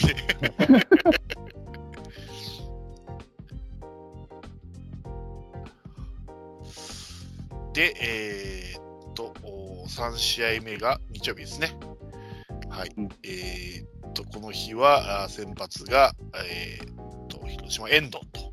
うんえーで、DNA が坂本で、えー結果から言うと7対6で勝ちました。まあ、なんとか、うん。ギリギリのところで、まあ、早速、栗林が失点してましたけど、うん。一応まああー20、20、21? 連続セーブ。あれってでも、でいいのか、なんか、シーズン内なのかね、あんまり話題にもなんないから、一応、まあ、まあ一応またいでるからね。21連続であるけど、うん。記録にはもしかしたらなんないのかもしれないですね。うん。まあ参考記録にはなるかもしれんけど。なるだから、去年が20試合連続セーブっていうのは達成してるんですよ。うん。シーズン内なのかな、だから23連続セーブっていうのが大魔神で、う。うんん。うん。それを僕は越してほしいなって話はしてたんだけれども、うん。もしかしたらそういう記録にならないのかもしれないですね。いや、なるんじゃない？なるんじゃない？うん、21セーブがどうのって言言ってたよ。じゃあ、今回が21で、あとうん2つ連続セーブすれば追いついて、うん。もう24になれば抜かすはずなんですけどね。うん。とりあえず一回負けがつくとかなかったら、多分それは多分続くと思う。あのね、引き分けとかでも投げちゃいけないみたいなんですよ。なるほどね。うんあだから必ずセーブシチュエーションで投げて、うん。サイブシチュエーションで投げてセーブを取るっていうのを続けなきゃいけない。うん。うんえ、でも、同点で出たことあるよね、去年。それは、その、続いてない時です。だから、もっとああ、前ってこと？あ最初のなるほどね。37セーブしてるから、37セーブしてるから、その、10部とか、そうそう、4なるほどね。番の頃、うん。うん。でむちゃくちゃな出し方してたからね、最初の頃。そうそうそうそう。で、後半は本当セーブシチュエーションしか出さなかったからう、ん続いてるという感じだと思うんですけどね。うんはいはいはい。で、まあ、この日は、まあ、西川のあれも、あの、あって、なんとか逆転。やっぱすごいですね、西川ね、今。すごいね。すごい。うんうんあのね、ボールが見えてる今日でもそうだったけど、もうちゃんとボール球はは手全然出さないし、うん。ストライクゾーンに来た球は綺麗に拾うし、乗ってるわ、今、最高に。すごいマシンで捉えてるよね。あのさ最初のあのショートフライでもそうやけど、要はあれ打つねと思ったわ。俺俺の理想の一番バッターに近づいていってる。あの、秋山翔吾ですから、僕の理想の一番バッター。ああ、確あかに、確かに、3割20本ホームラン打てたらもう最強の一番です。確かに。あとは、その、あれだな、クリーンナップがはまるかどうかだよね、西川がずっと一番にいられるかどうか。うんそこなんですよ。ね、我慢できなくなったら絶対クリーンナップに戻すやん。そうなんよ。それがね、やめてほしいんだよね。もう続かないでほしい。そうそう、でだから本人じゃないんだから、ううんん。あの上位がいいって、うん1番、2番がいいって本人も言ってたんで、もうやめてほしいな。うん。絶対そう、返す人がもう坂倉だけとかになったら絶対戻るって。3番とか5番。いやもし西川をクリーンナップに持っていけたら、丸みたいにあの体重を増やしてもらうこれね。うん。いや、今の状態が一番いいんだから、結果が出てるから、今でいいんですけど、うん下手に続かない。でも、やっぱりね、変えないでほしい。やっぱ去年やっぱ変えすぎですよ。菊池も言ってたし、西川もインタビューでポロッと漏らしてたし、なんならその開幕前のその地元のカープのバラエティ番組でも、やっぱうん達川さんがかなり去年のあの、うんコロコロコロ打順変えることに関して苦言を呈したので、うん。あれでは選手がかわいそうだって、もう役割がやっぱ違うじゃないですか、打順によって。違うね。位打ったかと思ったら下位打ったり、してまたクリーンアップにしてみたりって、そんなことが日替わりで続いてたら、持たないって選手、それは。だっていうのはやっぱり。だから一番ね、あのチーム打率もあるけど、手にならないっていうのは、そういうとこがちぐはぐになって、結果が出ないと思うので、うんもうやめてほしい。どんなにその、んクリーンアップがダメなら、クリーンアップ候補の中でなんとかしてほしいんですよ。僕は調子のいいやつを持ってこようは勘弁してほしいですね。もうだからもう西川も一番で、とことんもう全然もうヒットも出出なくなって、日もさっちもいかないかくなるならない限り、ずっと一番使ってほしいですね、僕は。今シーズンは。まあ、小園は、まあ置いといたとしても、松山、坂倉、中村健人、末金、マクブルームと、うんまあ、そう、し4番、5番を打たせてもいいか、まあ、中村健人と末金置いといても、いるから、しばらくは、なんか小園ですよね、うんポイントは結構ね。うーん、そうだな。小園がね、3番。うんそうやね。割と打ってるからね、またこれが。そうそう、打っうんてるんだけれどもなんだよな。クリーンアップの打順じゃないんだよね。まだからうんねそう、彼を今後どういう選手にしていくのかなっていう時に、3番選手として育っていくのかなって、やっぱイメージつかないんだよな。つかない、つかない、ない。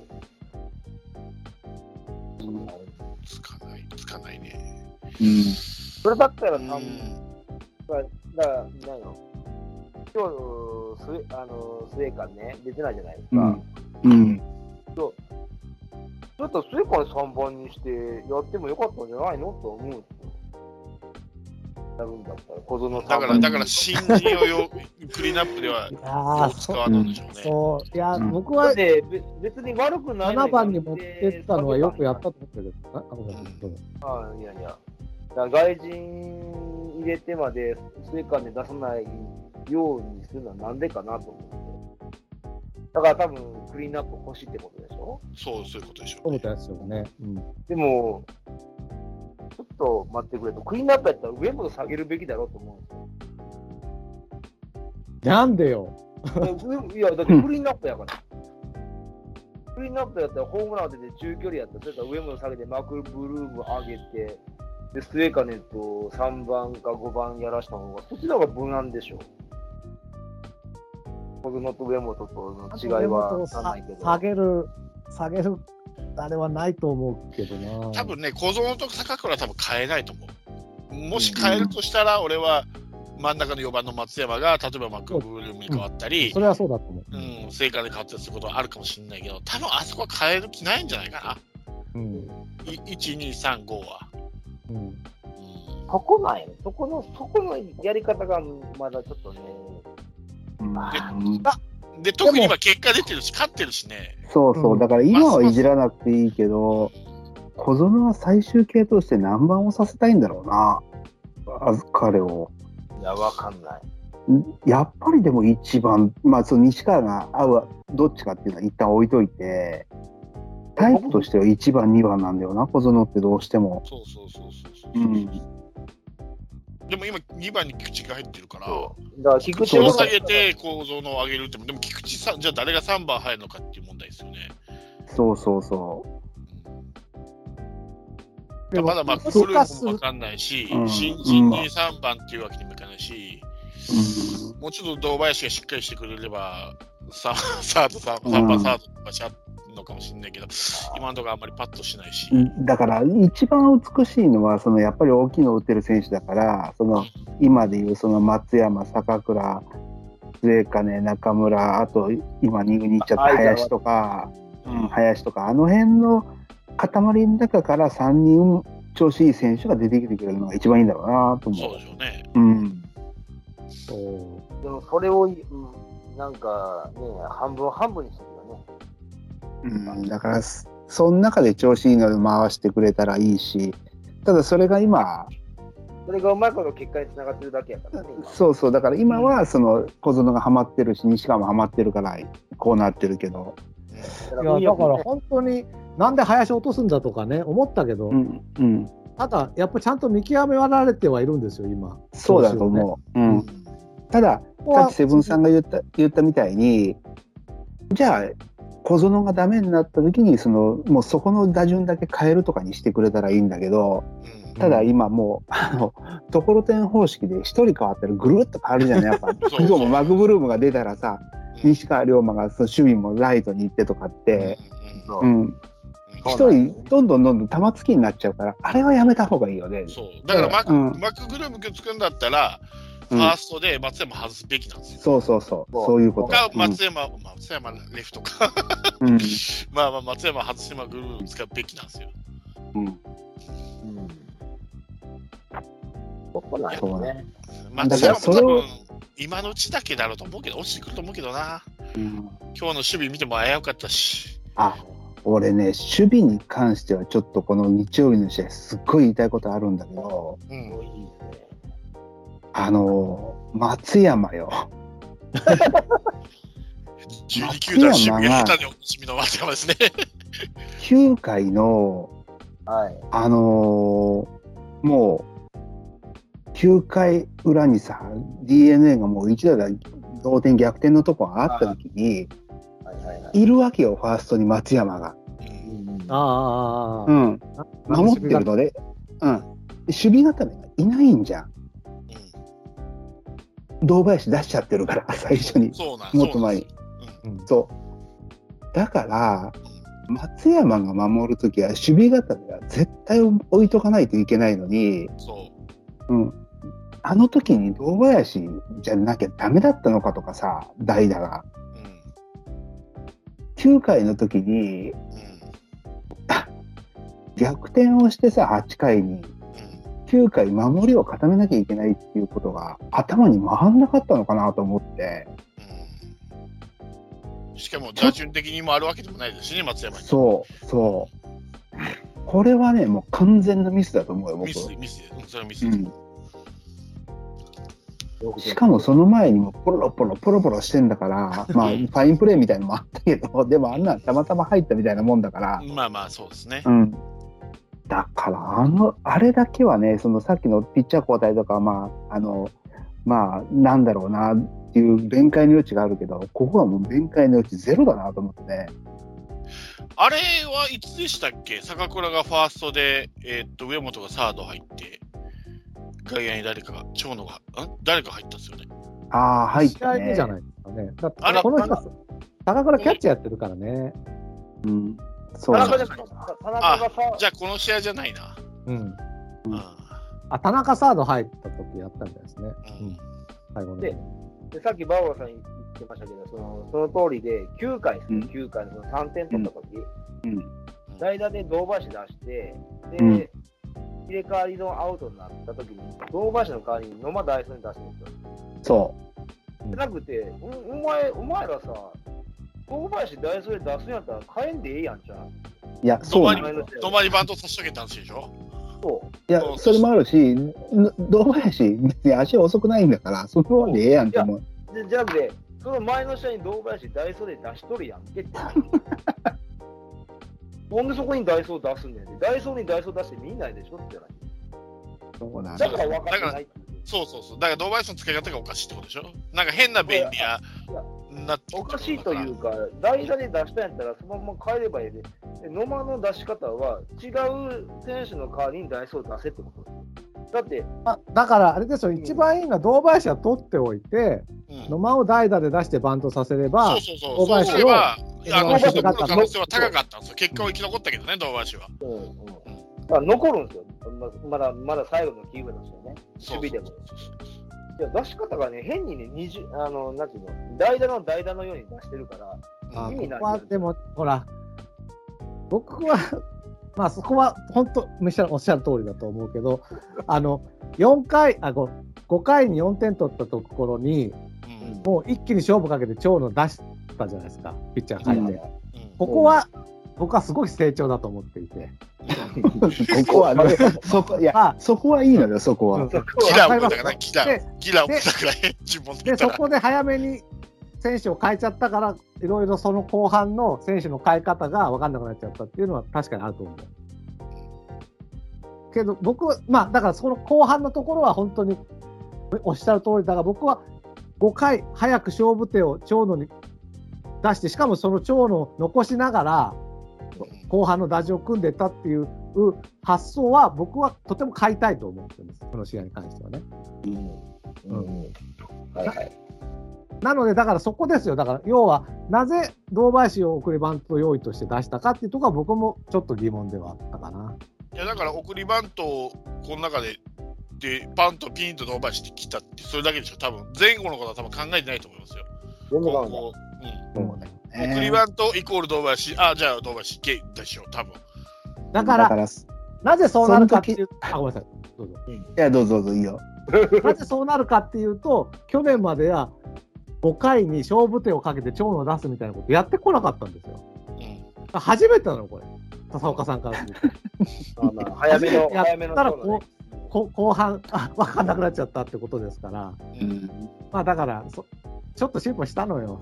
や、まあ、よくわかんないけどな。だけど、うん。まだこの今日4試合終わって、まあ、4連勝してるけど、采配で勝ったっていうか、選手の調子良さで勝ったっていう感じがしますよね、まだ。うんだからいや、そうだよ。巡り、巡り合わせで勝ってるから。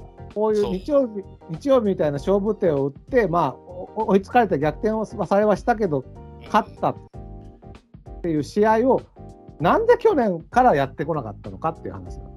確かにね。いや、だから去年はその出し惜しみをして最後負けたけど残ってたっていうのは、それもバカバカしいけど、今回はその、常にベストの手を尽くしたんだろうと思うよ、その堂林出したのも。うんうんとはいえ、あとも、万が一逆転した時のこと考えとかないと。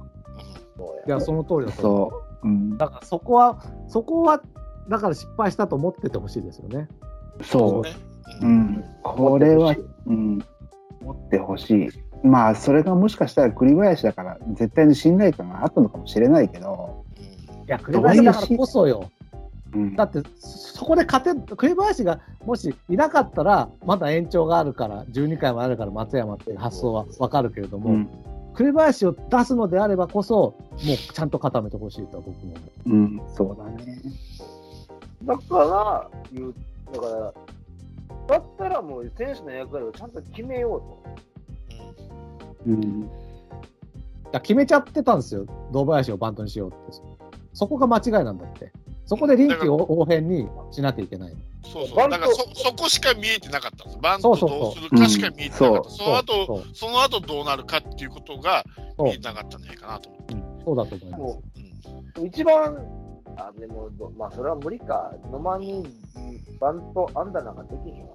いや、だと、たとえど失敗しても、飲まなら生き残る可能性があるんですよ、ゲッツ。そうそうそうそう、そうだよね。そううんもゲッツ逃れできるんで。内野安打狙えんちゃうのってね。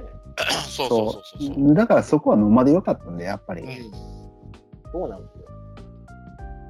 これはちょっとね、うん、もう、だから課題なんですよね、だからね。ここは課題。こん完全にこれはベンチワーク。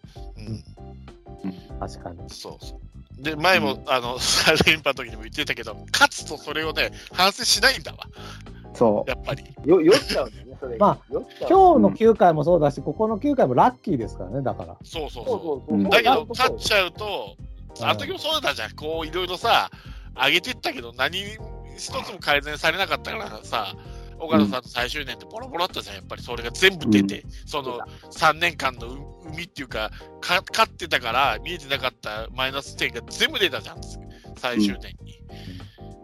だからやっぱ勝った試合でも、やっぱふや。ちゃんと反省するところは反省して、次につなげないと、うんうんと思いますね。だからもう、その過去の栄光に引きずっちゃダメなんですよ。そうそうそうそう。その日は勝ったかもしれないけど、結果ね。うんだから僕から言えば、その、あの、ノブさんじゃないけど、不思議の勝ちですから、この何試合かは。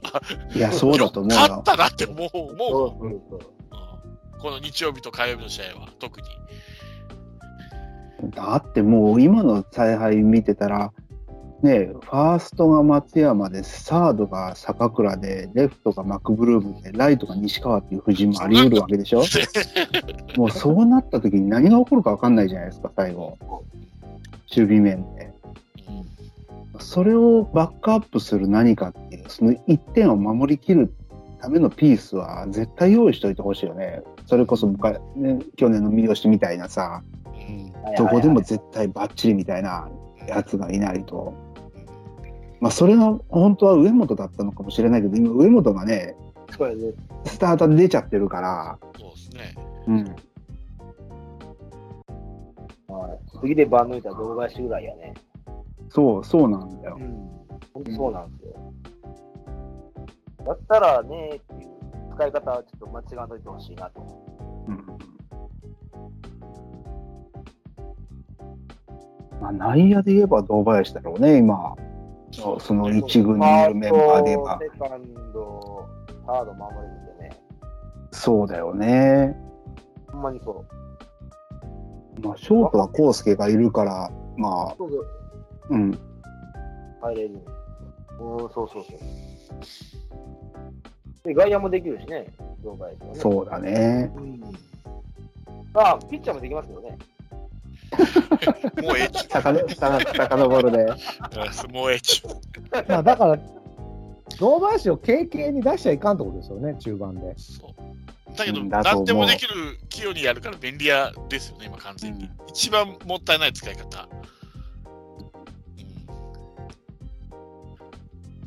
そうだよね。あと、まあ、この試合、ピッチャーで言えば、やっぱ打たれるべきピッチャーが打たれてますね。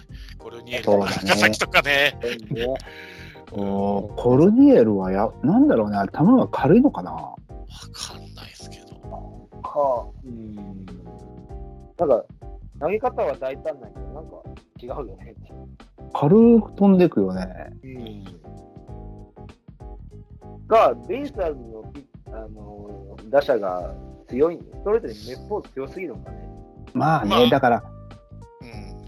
ソロで2本だから、まあ、そんなに悲観することはないとは思ってるけど、そのランナー貯めてね、崩れたってわけじゃないから、正直は速球ピッチャーなんて昔からもう出会い頭で当たったら飛んでっちゃうことも多いからさ、しょうがないんだけど、三振取ってんのか、三振取らされてんのかがちょっとわからんとこですよね。わかんないね。うん。まあ、ちょうどあの日は、えっと、広島地上波でやってたんですけど、解説が金石はいはいけど、はい。まあ、金石が言うには配球ミスだろうと、あれは。ホームラン打たれたのは、うん。坂倉のね。うん。はいはいはいはい。今、だから現状の7、8、9回というのは島内、中崎、栗林なんですよね。まだ島内投げてないんだよあ、カープの。まあ、あ、投げたでしょ、一回。島な。あ、内投げてなかったっけ？あ、わかんない。平内投げてますよ。投げてるよね。一回見たような気がする。あ、俺開幕投げたんじゃなかったかな、確か。開幕で投げてるね。確かに。あ、投げてる投げてる、ごめんごめん。うん、島内はいいよ、やっぱり。うんそうすると、あの、コロニエルはやっぱりこういう、ちょっとしたロングリリーフみたいになるってことなんですかね。うん。うん、かなが、が、ほんま黒、黒花かな。あどっちかがね。うん。まあ、現状だと勝ちパターンではコロニエルを使ってるときは使いたい。まだから、僕思うのが、あその黒原をどっちで使いたいんかなって。んどっちっていうのは？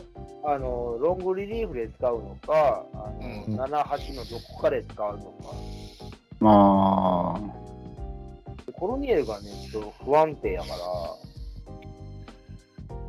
今今のけど、島内、黒原、栗林かなと思って。さっきでもないしな、中崎、えエネゴリがエネゴリが。あエネゴリね。今日、今日ちゃんとエネゴリ。抑えてない。うん。うん、どっちなんやろうな、わかんない。まだその辺で今いろいろ回しながらだろうね、そこは。うんじゃあ、まだちょっとな。あ、だから、ロングリリーフなら、3回か2回投げて1点にはしてほしいですけどね。あれ、確かに会話だけしたんですよね、コルニール。あれ、打たれた後だったっけ？会話だけしたの。えー会話だけして打たれたんだったっけ？うん、そうじゃなかったっけ？うん。5回、6回投げたんだよ。5回、6回投げて1点ずつ取られて、ああ、どっちも打たれてんのか。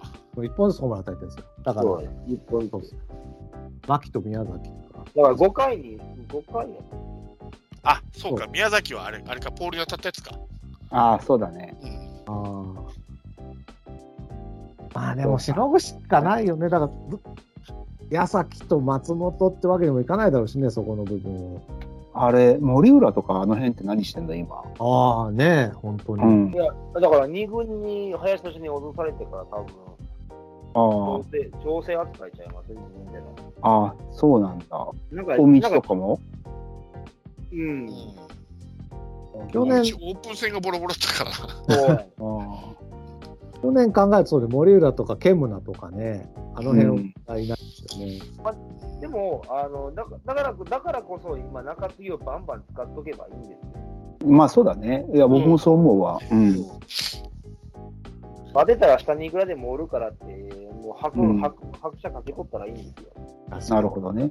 確かにそれはあるね。先発の枚数はあるからね。そうそうのもう本当悪い方したらもう使い使い捨てでもいいからどんどんどんどん使ってみて、いいのだけ残して、うん、ダメな絵で描いてっていう。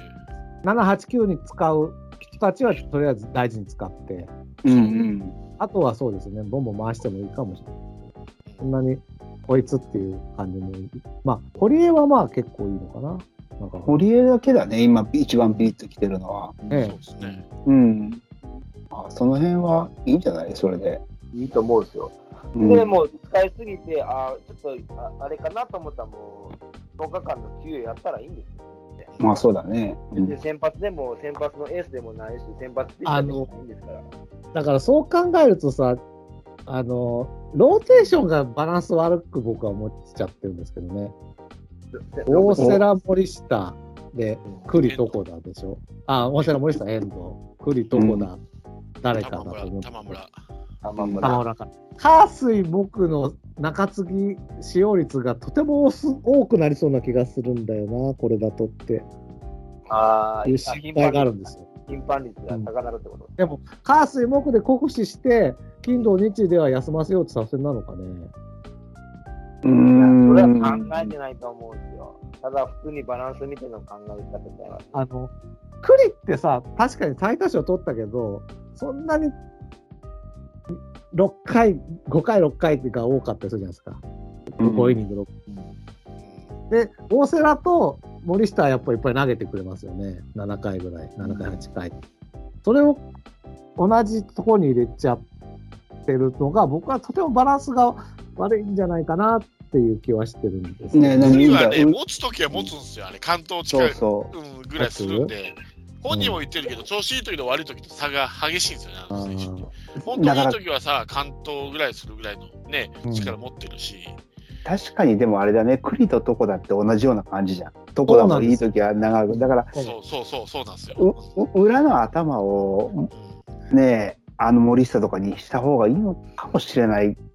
ね、今言われてみれば。そうね。イニングを考えると、その中継ぎにどうバランスよく週で投げていくのを考えると、すごくバランス悪いような気がしてるんですよね。言ってることわかる。考えなんだろうな。ななんで森下が土曜日だったんですかね。だから、2勝1敗の配分で考えたんじゃないます？うん、いや、だから、あれ、あれでしょ？一応、まあ、ど、表のエースっていうか、表の一番手を、うん、お大瀬良にした以上、次はもう、順位、序列から言うと栗だから、栗を裏の一番だからそこの発想はまあ、そうだな。それそれそれだけだと思うよ。あ俺もそう思うな、言われてみたら。そうだわ。言うても最多種やからね。そう。大瀬良とだ、栗森下でもいいと思うんですよ。あじゃなくて、僕は、あの、もし、まあまあ、まあ、今回お、あの、開幕が大瀬やったら、2番手栗でよかったかなと思って。でもそれは、やっぱ最多勝投手ってのあるんでしょ、きっと。そうそういや、じゃなくて、あのオーステラの同期やからおお、お前には負けへんって、多分勝つ気で投げるんちゃうかなと思って。で、それはだから裏の一番手なんですよ。うん、ああ、裏裏よりも、次の日に投げてほしかったなと思って。だからで裏裏は裏で、あのどだと森下で、次期エースが争いしてほしかったのかね。だから、そのローテーションの番付があるかどうかわからないんですけど、やっぱり表の一番手の次はやっぱ裏の一番手でしょ。で、ずっといて3番手、まあ、例えば日曜日っていうのはよく新人にやらせたりするっていうああったりするから、多分ランクとしては多分日曜日とか木曜日の、あの要は3番手っていうのは、どうしても新人とかそういうね、わかわかレギュラー争いしてるようなとか、やっぱあるじゃないですか、一応、このピッチャーの中で、その、なん。ていう、ランク付けっていうか、格付け。うん。だったら、もうやっぱり裏の一番手が、だからピッチャーの序列の中で言うと2番だから、そのまま入ったってことじゃないですか。多分それは多分ピッチャーやってた笹岡さんだから、多分。そういうことは分かってやってるんだと思うんですよ。それやったら、なんで開幕当初クリーンせんかったよなと。それはもう大瀬良、開幕強いですからね、開幕だけは。開幕強いとかでも、でも、タイトル取ってんのクリだろって話だよ。ただ、ランクが。去年はね、うん、去年はそうだけど、ずっと大瀬良っていうふうにもう、笹岡さんは決めてたから、そこはもう好き嫌いの話だから。まあ、そうなるんかな。うん結局、どんだけ頑張っても大瀬には勝たれへんってなってまうんかな。だからもうそれ以上に、大瀬良以上にタイトル取るしかないよね、もう、栗は。何をとる勝率か。もう全部防、全部防。御率か？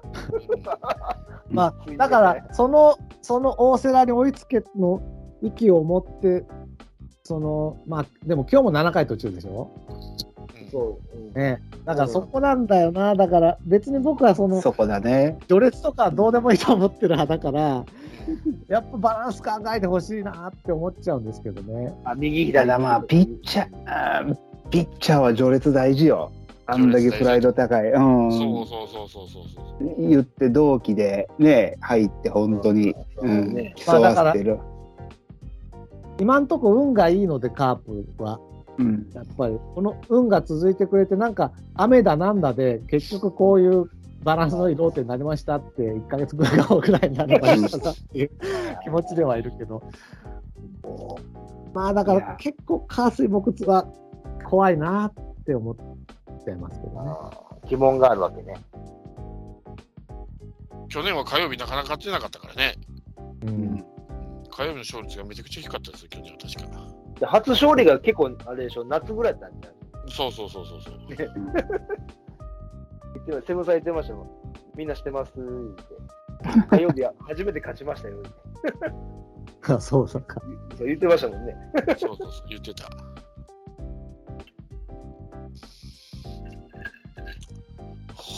ああとごめん、この試合で思ったけどさ、俺、3連戦の前の試合でみみんなにメッセージ送ったと思うけど、ああ。相沢のキャッチングむっちゃ下手なってない？これ。あ、それ僕分かんなかったですね。どういうところかなん映像見てないからかな。なんとなくね、その、お落ちる球を結構ポロポロしてたりとか、あ、今日パスボールあったね、1個。うん、キャッチングしてても、そのミットに収まらないというか、変なところで撮ってるのが映像でよく見てて、うん。で、やっぱね、西に土曜日ぐらいに気になってメッセージでみんなに送ったと思うんですよ。で、うんこの日ね、あのー栗林、打たれたじゃないですか。打たれたというか、ホームボールとか。うん。うん。ここでほとんどストレートだったでしょ。うん。フォークのサイン出してないんちゃうかなと思ってね、あんまり相沢が。おああ。ああ、でもそれは決め球だから出してるとかじゃなくて？うん、だからね、あの、ストレート、もうちょっとね、フォーク結構いろいろ2種類ぐらいあるから使ってたんだけど、去年とかって。うん、そうね。もうずーっとストレートだったのよ。うんだからもしかしたらその辺のね、不安があるんじゃないかなと思って、これは僕の杞憂で終わればいいんだけど、うん。もしかしたらこの、去年とね、明らかにやっぱね、配球違うんですよ。そこの栗林の。うん。こんなにストレートで。あでも、それで言うたら、今日の相沢はもうあれですよ。結あんまり球のちらつかせなかったですよ。ほぼほぼあ、そ中に集まってましたね。だから、クリ打たれてましたもんね。さあの後うん半後半。うん。そう。それはあるかも。そんな際どい球なかったんでね。あの、う。うん。なんかその、いう感じがする。すごい。よう、よう気づいてますね。うんそれ確かによく気づきましたよ。もう、ぼうんーぼーっと見とるからいつ、いつものいやいやいやいやいや。相沢のリードはやっぱここは外やなとか。相相変わらずジャパニーズヤンキーやなとか思いなてるんですけど、貫禄あるなと思ってて。そうで、今日さ、あの、うん天谷が言ったんだけど、解説ね、相沢がバッターで、うんボール当たりに行ってるんですよ、あいつ。一回あれは。左がね、あ突っ込んでるで俺見たんですけど、うんで体避けてるんですよ。ただ手を引っ込めてなかったので、そう。で、あれは僕らは分かんないけど、天谷は、あの、彼あんまり悪口言わないタイプだから、辛口じゃないけど、でも今のはちょっとやっぱ出してたかなって言ったんですよ。うん。だからね、相沢はすっごいね、なんかそのフォーク取れないのとかもいろいろリード面でストレートにさしてるとか、うんちょっと当たりに行ってまでとあの出ようとかって、すごいなんかね、あの、衰えがあるのがごまかしに入ってるような気がしていて、いやマジ達川か？で。うんなんかね、ちょっと相沢おかしいですよ。なるほどね。うん。うーん。まあ、今日ちょっとねちょっとからええんかなと思ったけど。そううん、ちょっと今度ね、あの、もしまた栗林と組むことがあったら、見ててほしい、そこは。うんあ、配球は。う。うんん。それはすごい気になった。へえ。あ確かにな、外逃げはなかったもんな。うん。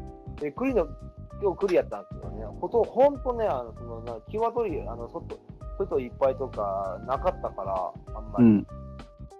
それ関係あるんかな？わかんない。何やろう。でも今日の配球もおかしかったけどね、やっぱ。あ、そでもそれは僕も思ったんですよ。なんかあるんかもしれないですね。かもね。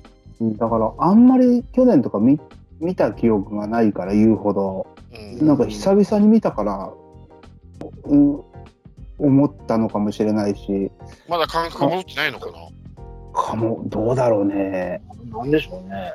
うん。だから、栗林の配球は明らかにね、ストレートに返従してたから、もしかしたら彼のフォークが落ちないとかっていうのがあったのかもしれないし、う。うんん、春先でね。うんだからストレート中心にしたのか、その辺の絡みは全然わかんないけど、ただ、うん明らかに今年、その相沢パスボールとかもよくしてるから、してるしてる。うん、ちょっと違うなとは思うん。う。栗林はフォークそんな悪くなかったっすよね、あの、オーあのオープン戦は。あ、そうなんだ。キレとかは？うん。ん。な、な、なかったっす、なかったっす。いいつも通り。あ、そうん。なんう。ほとんど投げてないんじゃないかな、この前。へえ。えそうなんや続くようだと、まあ、早いうちにさ坂倉がメインになる、可能性あるよね。ね、可能性はありますよね。うん何かあればね。誰がどう察知してどう判断するかは分かんないけどね。うん。そうか。そう、あんまり映像で見てないから、でも確かにストレート、なんか栗林、全然ストライク入らないのにストストレートばっか投げさせてるなとは思ってたけど、うん。確かに。フォーク投げてるけど、なんか、あの空振り取るストライクですね。ああ。なるほどね。際どい球も全部ストレートですね。うん。ほとんどストレートです言言ってる通りですね。なるほどね。フォークは1回、1回だけやね。初球1回だけやね。あでももし本当にそうなら分かんないけど、抑えのキャッチャーみたいに出すんだったら、磯村の方がいいのかね。うん。え、今、山内さん何？配球見てるの？それ。配球見てる。うん2回、や二回しか投げてない。あ、やっぱり、やっぱりそうだよ。うん。そうそうそうそう。全部ストレートやね。うん、うん。これがキャッチャーのあれなんか、ピッチャーなんか。おー、怖いな。うん、わかんないけどね。わかんないですね。うん。もし本当そうだとすると、本当キャッチャーの守備固めを考えなきゃいけなくなる。キャッチャー、はいキャッチャー大変です。4人対戦せなあかんのちゃう？あら、キャッチャー2人体制の山内さんが。そうよ。こうだったらもう、もう4人、4人せなあかんので。いやいや、相沢ぐらいのキャッチャーが守備固めってもうおかしいでしょ。あれぐらいの守備固めって。まあ、怖いね、でも、本うん。まあ、それで本日なんですけど、まあ、マツダスタジアムの開幕戦ね、3対2で、はい、まさかまさかのサヨナラ勝ちと、うん。全部西川龍馬ですわ。当。そうですね。そうですね。はこれね、これね、最初ね、良かったんですよ。い。うん。よ4回、5回ぐらいまでかな。5回までは良かったんですよ。うん。うん。そうだね、実際リードしてたし。うん実際リードしてたし、うんあのそのうまいこと西を追い込んでたんですよ。だからスリーボールってフルカウントまでね。うんで、まあ、打ったけど、まあ、当たりが良すぎてアウトになったのはいいんですよ。うんそこまでは。ただ、その5回5 4回までか、5回以降から、なんか知らんけど、調調子乗ったか知らんけど、もう球数投げさせることせんと、もういい球打ちに行って、に西の思惑通りの配球に持ち込まれて逆転されてるんですよ。うんちょっとベンチワークやな、これもまたと思ったんですああなるほどねだってもうフルカウントまで持って球数めちゃめちゃ投げさせてたんですよ、4回までは。うんうん。でも5回以降から、あ打てるなと思って振ら振らして振らして、あ結局球数少なくなって、結局西に手玉に取られて、ここから無安打。の9、8回ぐらいまで全然無安打。で、逆転されて。うんで、逆に栗が後半になるっていうね。いやー、ちょっとね、この試合はちょっと、勝ったけど、もう、ダメ、ダメ試合ですね。なるほどうんなんでなんだろうし、仕掛けが早すぎたってこと？その、バテるのを待って、後で畳みかけるっていう作戦はよくあるんだけど、畳みかけるタイミングが早すぎたってこと？今の話。うーん、まあ、でも1点、いまあ、1点取ってリードしてるじゃないですか。うん。でも、西降板しないってことは、降板する前に粘ればいいのに、なんかうん、もう、バテス、なんかもう、西の演技に騙されてるんですよね。なんか。もう西だってマウンドにこうニヤニヤしながら喋るじゃないですか。か俺はまだまだいけるとか、ああ、なかった、ああ、打たれたかとか言って、そういう、ああいう、ああいう顔そんなこと言うんだ。言うんすよ、言うんすよ。それに見見てね、なんかやる、あーちょっと、あれ、ちょっと、あ、これちょっとリズム向こうに取られてるわと思って、うんそれしたらもういいつの間にか栗が打たれて逆転されて、そこからもう、たあのもう焦焦ったかなんかしないけど、初球から打てとか、甘い球来たら打てた、それはもう西のあの思うつぼの投球ですよ。もう甘い球を投げ、甘い球にか、まあ、誘い球投げて打たれて、ポンダになるんで、まあ確かに5、6、7、8は菊池のフォアボール以外は淡白ない、ですよもうね。なんもない。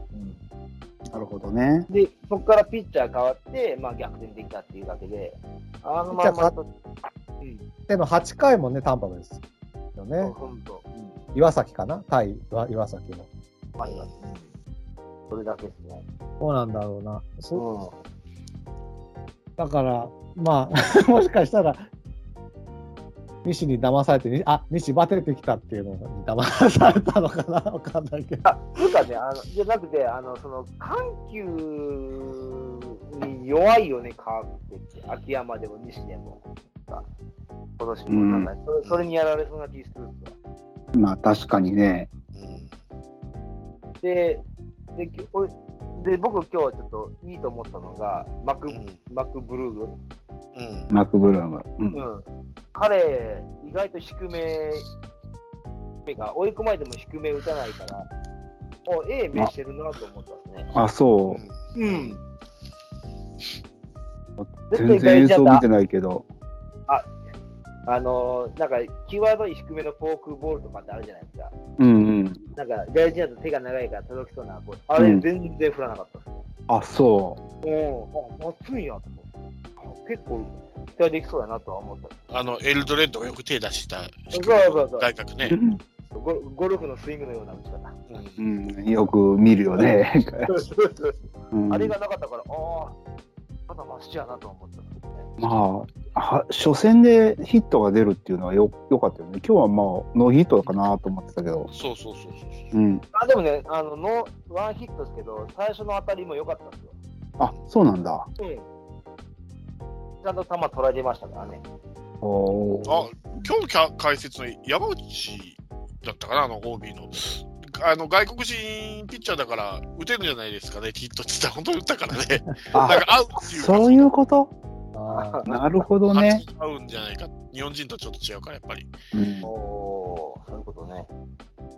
うん、でも最初にも西のやつ捉えてたんだったら、それは頼もしいね。頼もしいです、本当に。そんな、なんか、打ち急ぐようなタイプじゃない。なんか、あんまりああの焦らなかったんですなんか、へえ。要は外人の人ってなんかこう、打とうと思って、なんか体ブルブルブルブル震わすじゃないですか。まあ、うん。ああいう、なんかそんな、あの、もう自然になんかナチュラルな感じで、なんか立ってましたね。えー、いいじゃん。すげえいいじゃん。いいです、いいです、本当に。なんかまだ4試合だけど、うん。初初戦の末金とかもすごい低いボールをうまいこと当ててタイムリーにしたりとか、ね、はい。あとまあ、松山、西川は当たり前かもしれないけど、あの森下でもそんなの打ってたし、だから最近やっぱり落ちる球投げるピッチャー多いから、やっぱみんな上手になってくるんじゃないの？あれ上手ですよね、みんなね。うん。なんかうまいことひ拾ってみたいのは上手だなって最近思ってる。昔は落ちる球ね、投げる人って少なかったけから、うんフォークとか結構有効だったけど、今頃多いもんね、フォークとかスプリットとか、落ちる球系はう。ん。あるあるっすね。うんうんだからやっぱみんな慣れてくるんでしょうね、だんだん。うんまあ、そうだろうね。その方すごいけどね。まあ、そんなカープですけども、まだ4試合ですが、4勝0敗と、うんえー単独首位で、何年ぶりですかね、単独首位は。はい。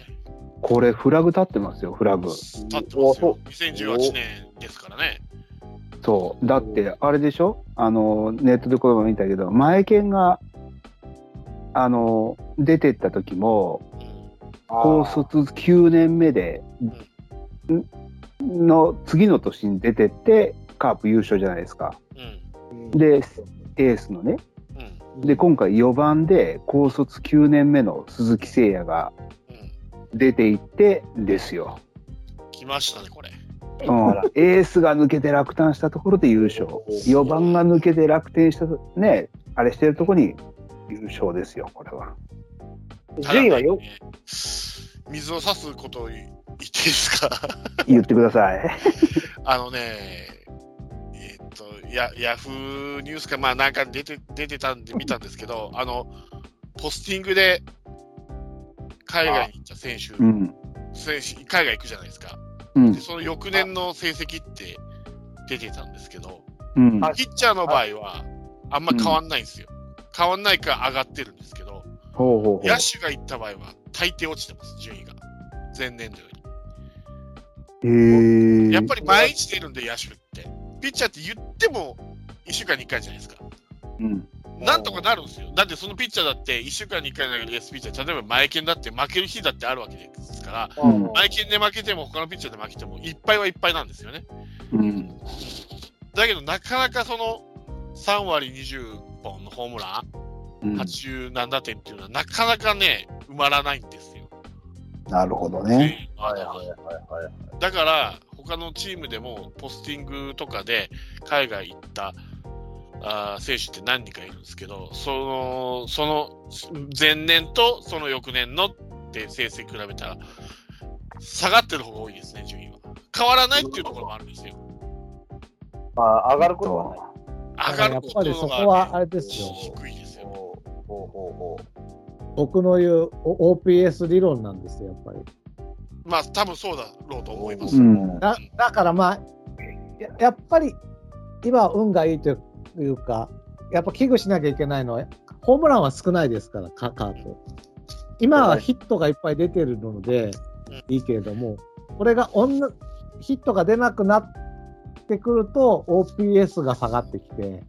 うんそうすると、どんどん点が取れなくなるという悪循環になる可能性もあるんでね。うんうん。打つけど繋がらないってやつね。ただ、今そこをフォローしてるのがやっぱり、二塁を得点圏にしてる走塁なので、うんうんなんかそこをうまくどう噛み合調子落ち落ちてきた時もどう噛み合わせていけるかっていうところですよね。そうだね。もう、だからもう、は盗塁しかないんですよ。走る野球っすよ。いや、もうこれはね、笹岡さんがね、葉っぱかけたんですよ。開幕する前に選手集めて、解説者、各解説者が、カープの評価は低いと。ほとんどの解説者の予想が5位か6位だと。おもう、だそれも見返すぞといあうふうな劇を飛ばしたらしいですよ。あ、あれだ、あの、浅岡さん、メジャーリーグ、メジャーリーグ作戦ですね。そうです、メジャーリーグ作戦。みみんなが最下下位になることを願ってると。そうそうそうだったら最下誰うん誰勝してやろうぜうん、そうそうそう、今その状態でモチベは多分高いと思います。高いねあ。あれ、注文やけどね、あれやるの。あ、やっちゃろうややろ。やっちゃう。だから丸が抜けて意気消沈としてる時とは違いますね、やっぱ今は。確かに。そうだね。うん我々がオープン戦も無視したのも合ってたんだよ。なんだカカープキャスト俺らを無視しやがってと そう。思ってんだよ。うん。だけんだし、4人で3時間なってって思ってるはずですよ。でしょ？一個も自分たちも喋んねえじゃねえかと。言っても聞かないんだもん。そういうことだね。ぜひそのモチベーションを維持してほしいな。そうですね、1年間ね。1年間。困るよ。自分で言うといて忘れるからね。しかもカープ、チーム打率3割3分1厘ですよ。めちゃくちゃや。首位打者やん。4そう試合とはいえ。そうだね。首位打者に西川と上本が5割やもん。いや、これさ、まあ、まあ、カープは3割だしさ、ヤクルトは2割9分とか打ってるんだけど、パ・リーグみたいなひ最悪だね。悲惨ないよ。一番打ってるソフトバンクで2割3分8厘だよ。チーム打率。チーム打率割合が4チームいる。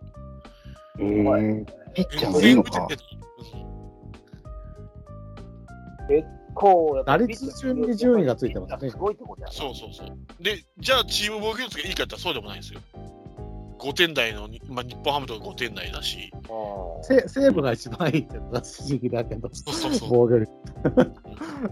全然打ててないね、今年のパ・リーグ。へえ、波が激しい。投稿打定か。モイネロ帰ってきちゃったし。打ててもないですよね。到底打てですよね、これ。あ、到底打定。多分ね、あのー、多分ピッチャーの調子の良さとバッターの調子の良さが多分噛み合っての成績ちゃいます。そうなんかな。だ。からピッチャーが絶好調やったら打てなくて、ピッチャーが絶不調やったら打率がちょうどええ具合になる。あのセセ・リーグの大逆転とかすごいですもん、今のところ。やっぱり、ちょっと、今のセ・リーグの方がちょっと異常ですよね。異常です。確か異常です。まあまあまあ、偏偏ってるもんい。一番異常にしてるのはうちですけどね。まあそうだけど。まあ、チーム打率まあ3割ってうん。パワープロやんけ。阪神ですごい逆転されてたけどね。そうそうそだからじゃあ中だからカープ、えカープ、巨人、えー、中日、阪神で偏ってるでしょ。どういうこと？あのだからたあの、標高の高いのと標高の低いところの差が激しいってことでしょ、今。そうそうそうゼロ勝と全勝やから。そう。そう。でもパ・リーグはなんか五分五分なんでしょ。五分五パ・リーグ分とでもソフトバンクは4連勝ですよ。で、で日ハムが4連敗。だけど1チームだけじゃないですか。ん？?1 チームだけでしょ？4, 4連勝と4連敗いうか。パ・リーグはね。セ・リーグもそうだよ。ああ、そうか。勝ち負けはそんなに差はないですよ。まあ、得点差か。得点差、そう、打率、チーム打率だうね。ん。すごいな。なんやろう今年、あれかな、交流戦、セ・リーグは総なめするかな？わかんないけど。でもそんな気してきたな。うん、ソフトバンクが18点ですか？ら、一番多い得点が。カープ31点取ってますか？ら、今のところ。本当だ。おお。え？パ・リーグのえ一番得点低いのは何点ですか？8点。8点。日ハムと8点？楽 ?2 天。点 ?2 点？平均2点？そうですね、平均2点。阪神、阪神ですらっていう言い方したら悪いけど、で10点ありますからね。なな7点取ったのに。うん。7点取ったら。それ言うたらいいか。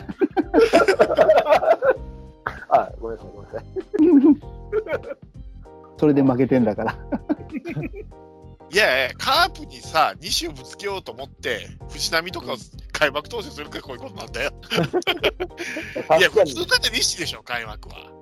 そこを、そこを苦手、カープ苦手してるから、裏持ってきたろっていう。汚いことするから、こういうことになるんですよ。これね、阪神ファンも言ってましたよ。なんでしかもしかも去年、負け越してるんですよ、西は、カープに。2勝4敗で。だから別に得意としないんですよ、今、西はカープを。それでわざわざカープ、だって1年で6回も同じピッチャーになったってなかなかないですよ。まあ、西秋山でやり2連勝と思ったんじゃないの？あだからあれでしょ、いつぞやの能見と一緒でしょ、いつぞやの能見と一緒でしそうょ。。うん、あれと一緒やわ。だから、なんやろ、あの、地元、まあ、お大阪でもね、なんで藤波が、あ青柳があのコロナで出られないから言って、なんで藤波やねんって言ってみんな言うてるもん。そそれはペップさん、ボロクソ言うわ、矢野のこと。言う言う、みんな言う。いや、言うと思うよ。だってき今日だってもうヤフーニュースに先出てたけど、もう矢野さん、ケラーもう守護神外すって言ってるらしいから。あ あ、もういやすんだ。すまん、うちの上本がすまん。いやもう、こんあな、あいつが球数投げさすから。今年、上本でなんかやらか、今年なんか奇跡起こしたじゃないっていう。なんか前方、あ、上本選んどきゃよかったな、ちょだ無理、誰も選べない、そんな。う誰も選ばない。いやしかし、あのすげえないや、あの人ほんま今ちょっと血迷ってるよ。俺、あの人で優勝すると思ったのにな。ダメかい。やまだわかんない。まだ4試合だから。あの、まあ、あの、僕大阪住んでるじゃないですか。うん。まあ、広島やったらあの広島でもあのテレビ番組、ニュース番組であの野球解説者があの試合ののなんかノウハウじゃないですか。うん。うんで、今年の阪神はどうですかね？とか、カープどうですか？って言ったら、まあ、そこそこをやりますよね？って言うじゃないですか。もうね、阪神は今、フォローが大変、OB の人は。あどうどうフォローしたらいいか、もう、とちぐはぐの登録合戦してる今。矢野さん、でもねあ、あの人はそういうとこあるからね、まあでもそれがまたあの盛り上げてくれると思う、それ違うと思うとか言いながらね、もうもうフォローの方が大変ですから、いや、だから去年のうち優勝したっけって話だったんですよ、阪神は。いや、去年優勝できなかったらね。うん当分ないわ。完全に風吹いてたからね、阪神に。ああ、もう100%だと思ったよね、あれ。間違いない思ったもん、阪神。開幕前から思ってたもん、俺、阪神優勝するって。言ってたよね。うん。佐藤取った時点でもう阪神優勝や言ってましたね。うん。うわ、何が変わったんや、あいつね。采配が変わったんだけど、なんかそういう話。大会が変わった。いやいや、でも、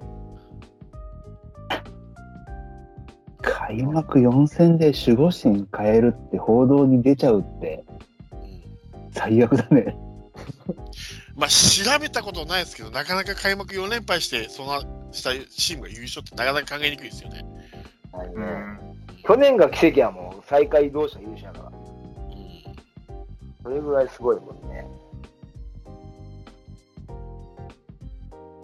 どうなるんやろな今度、なんかまた新しい知事でもおかしてくれんのかな、話してわからん。も。朝のニュースこんな楽しみやこんなこと言って、あれですよ。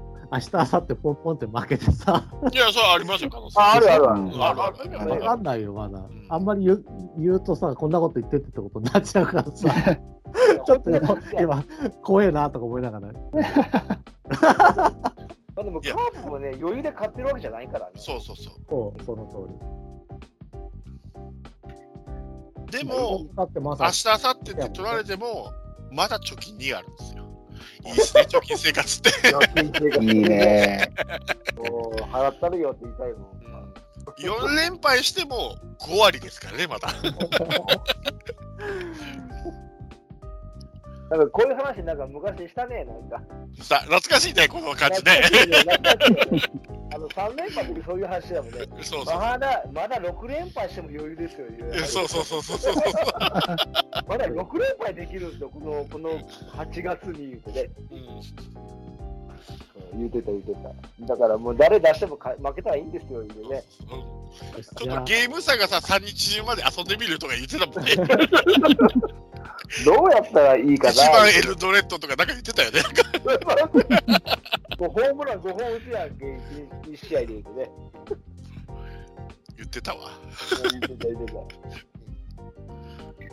だって打率、打率が3割超えてて、ホームラン終えたらエルドレッドやんそれ1枚したら絶対5本打つやん、言うてて。そうそうそう。もうそれで勝ちや、言うてね。言ってた。懐かしいな懐かしいね。ああそんこれがな時代もああったんですよ。いや、これが今年また再、再発。もうねえぞ、3連覇することは。優勝はあるけど、3連覇はねえぞ。な。ないな、ないな。ええ時代来たわ。あ あ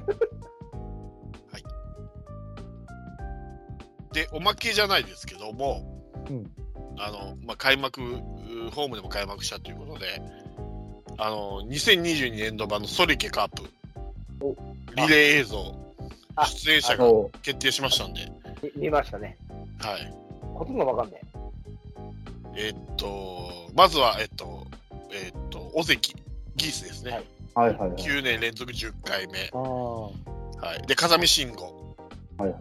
はい。4年連続8回目。うんはい。で、ガッツ石松。初出演。おお。イメージないよね。うん。で小林克也。うん。9年連続9回目。はい。で、歌手、鞘師里穂。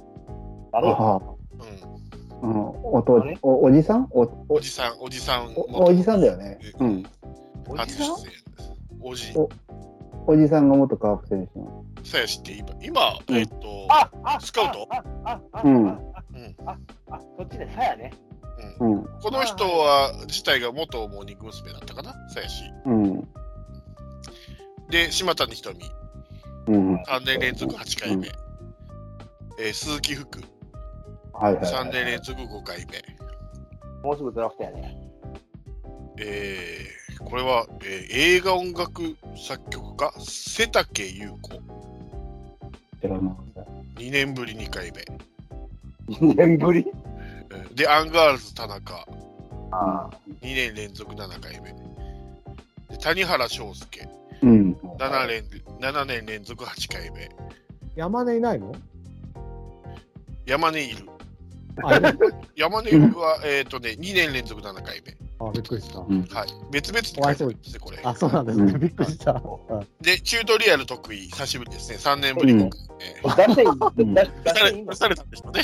まあう、ん。税金払って帰ってきましたか。そうそうまだあの QJ の方には出れてませんけど。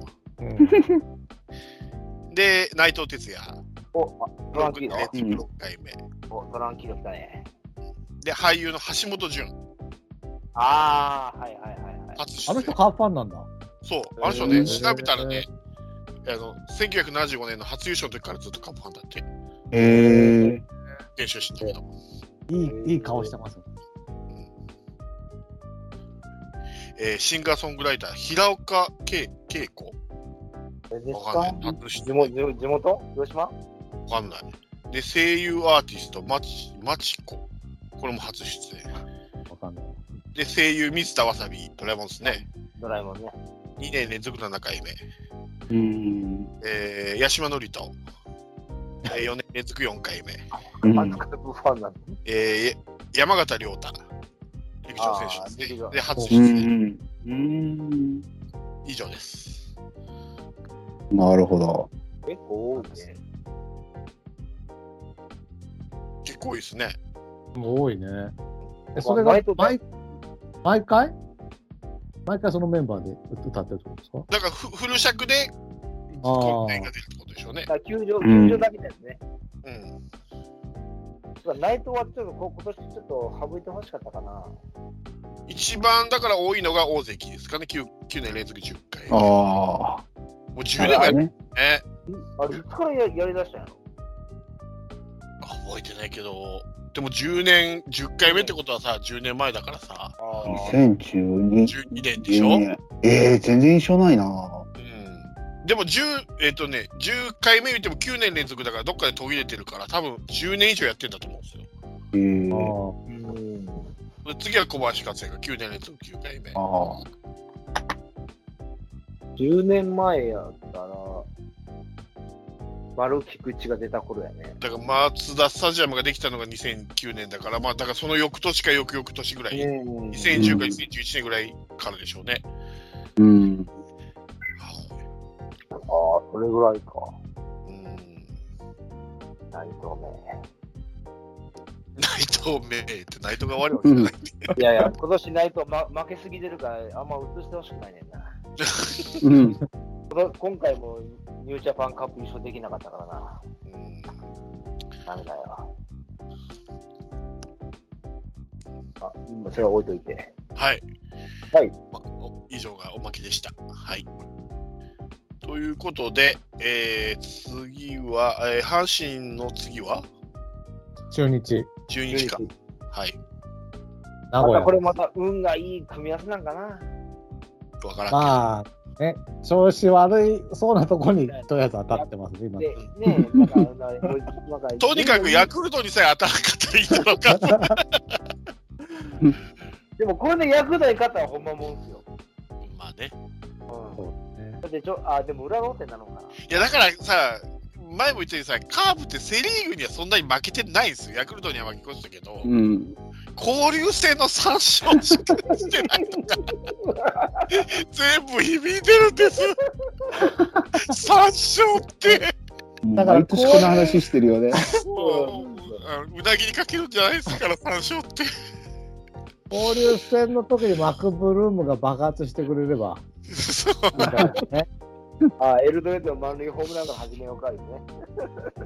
すべてはあの時作った借金がずっと残ってるんですからね。そうですよね。あーじゃあもう、あれだよ。そこはもう借金するもんとして、今一生懸命貯金を作るしかないよ。終わり目指す、終わり。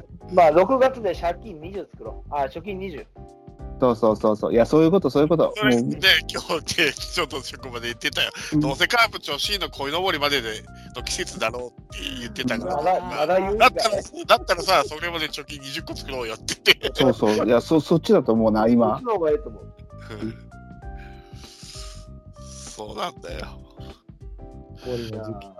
もう、申し訳ないけど、まあ、あの、フォックストートさんに申し訳ないけど、まあ、日ハムは3つ取って、うん。あと西武にもね、そんなボロボロ状態のカーブにも西武には勝ち越したって、西武を取って、あとなんとか、なんとか5割で交流戦、お願いします。お願いします。ほんとそうだよ。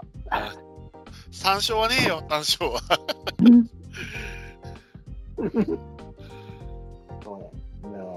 前半、貯金20。前半じゃなくて、交流戦まで貯金20。あそれ去年の阪神、阪神みたいになるの大丈夫。20か、10ゲーム差つけるか。あーもうすでに4あるからね。うん。貯金は4あるから。あと16ですよ。そうだよ。できそうな気がしてきたね。もう、でももう今月、今月だけで貯貯金、まあ4、4から2は確定やからね。そうね。うん。最悪2はあるわけですからね。今最悪でも。いいなあカープキャスト調子いいなあ勝ってるからみんな。あ いや、負けても調子いいですよ。負けると触れないからね。別の聞きことやるからね、去年とか。触れないっていう。もう、P、P、P、P って言いたのは、ということで、はい、今週もこれで終わりしたいと思います。久しぶりに野球の話しましたね。はい。まはい。ほんと久しぶりですね。た来週もいい話ができるように。はい。ということで、皆さんお疲れ様でした。ありがとうございました。お疲れ様でした。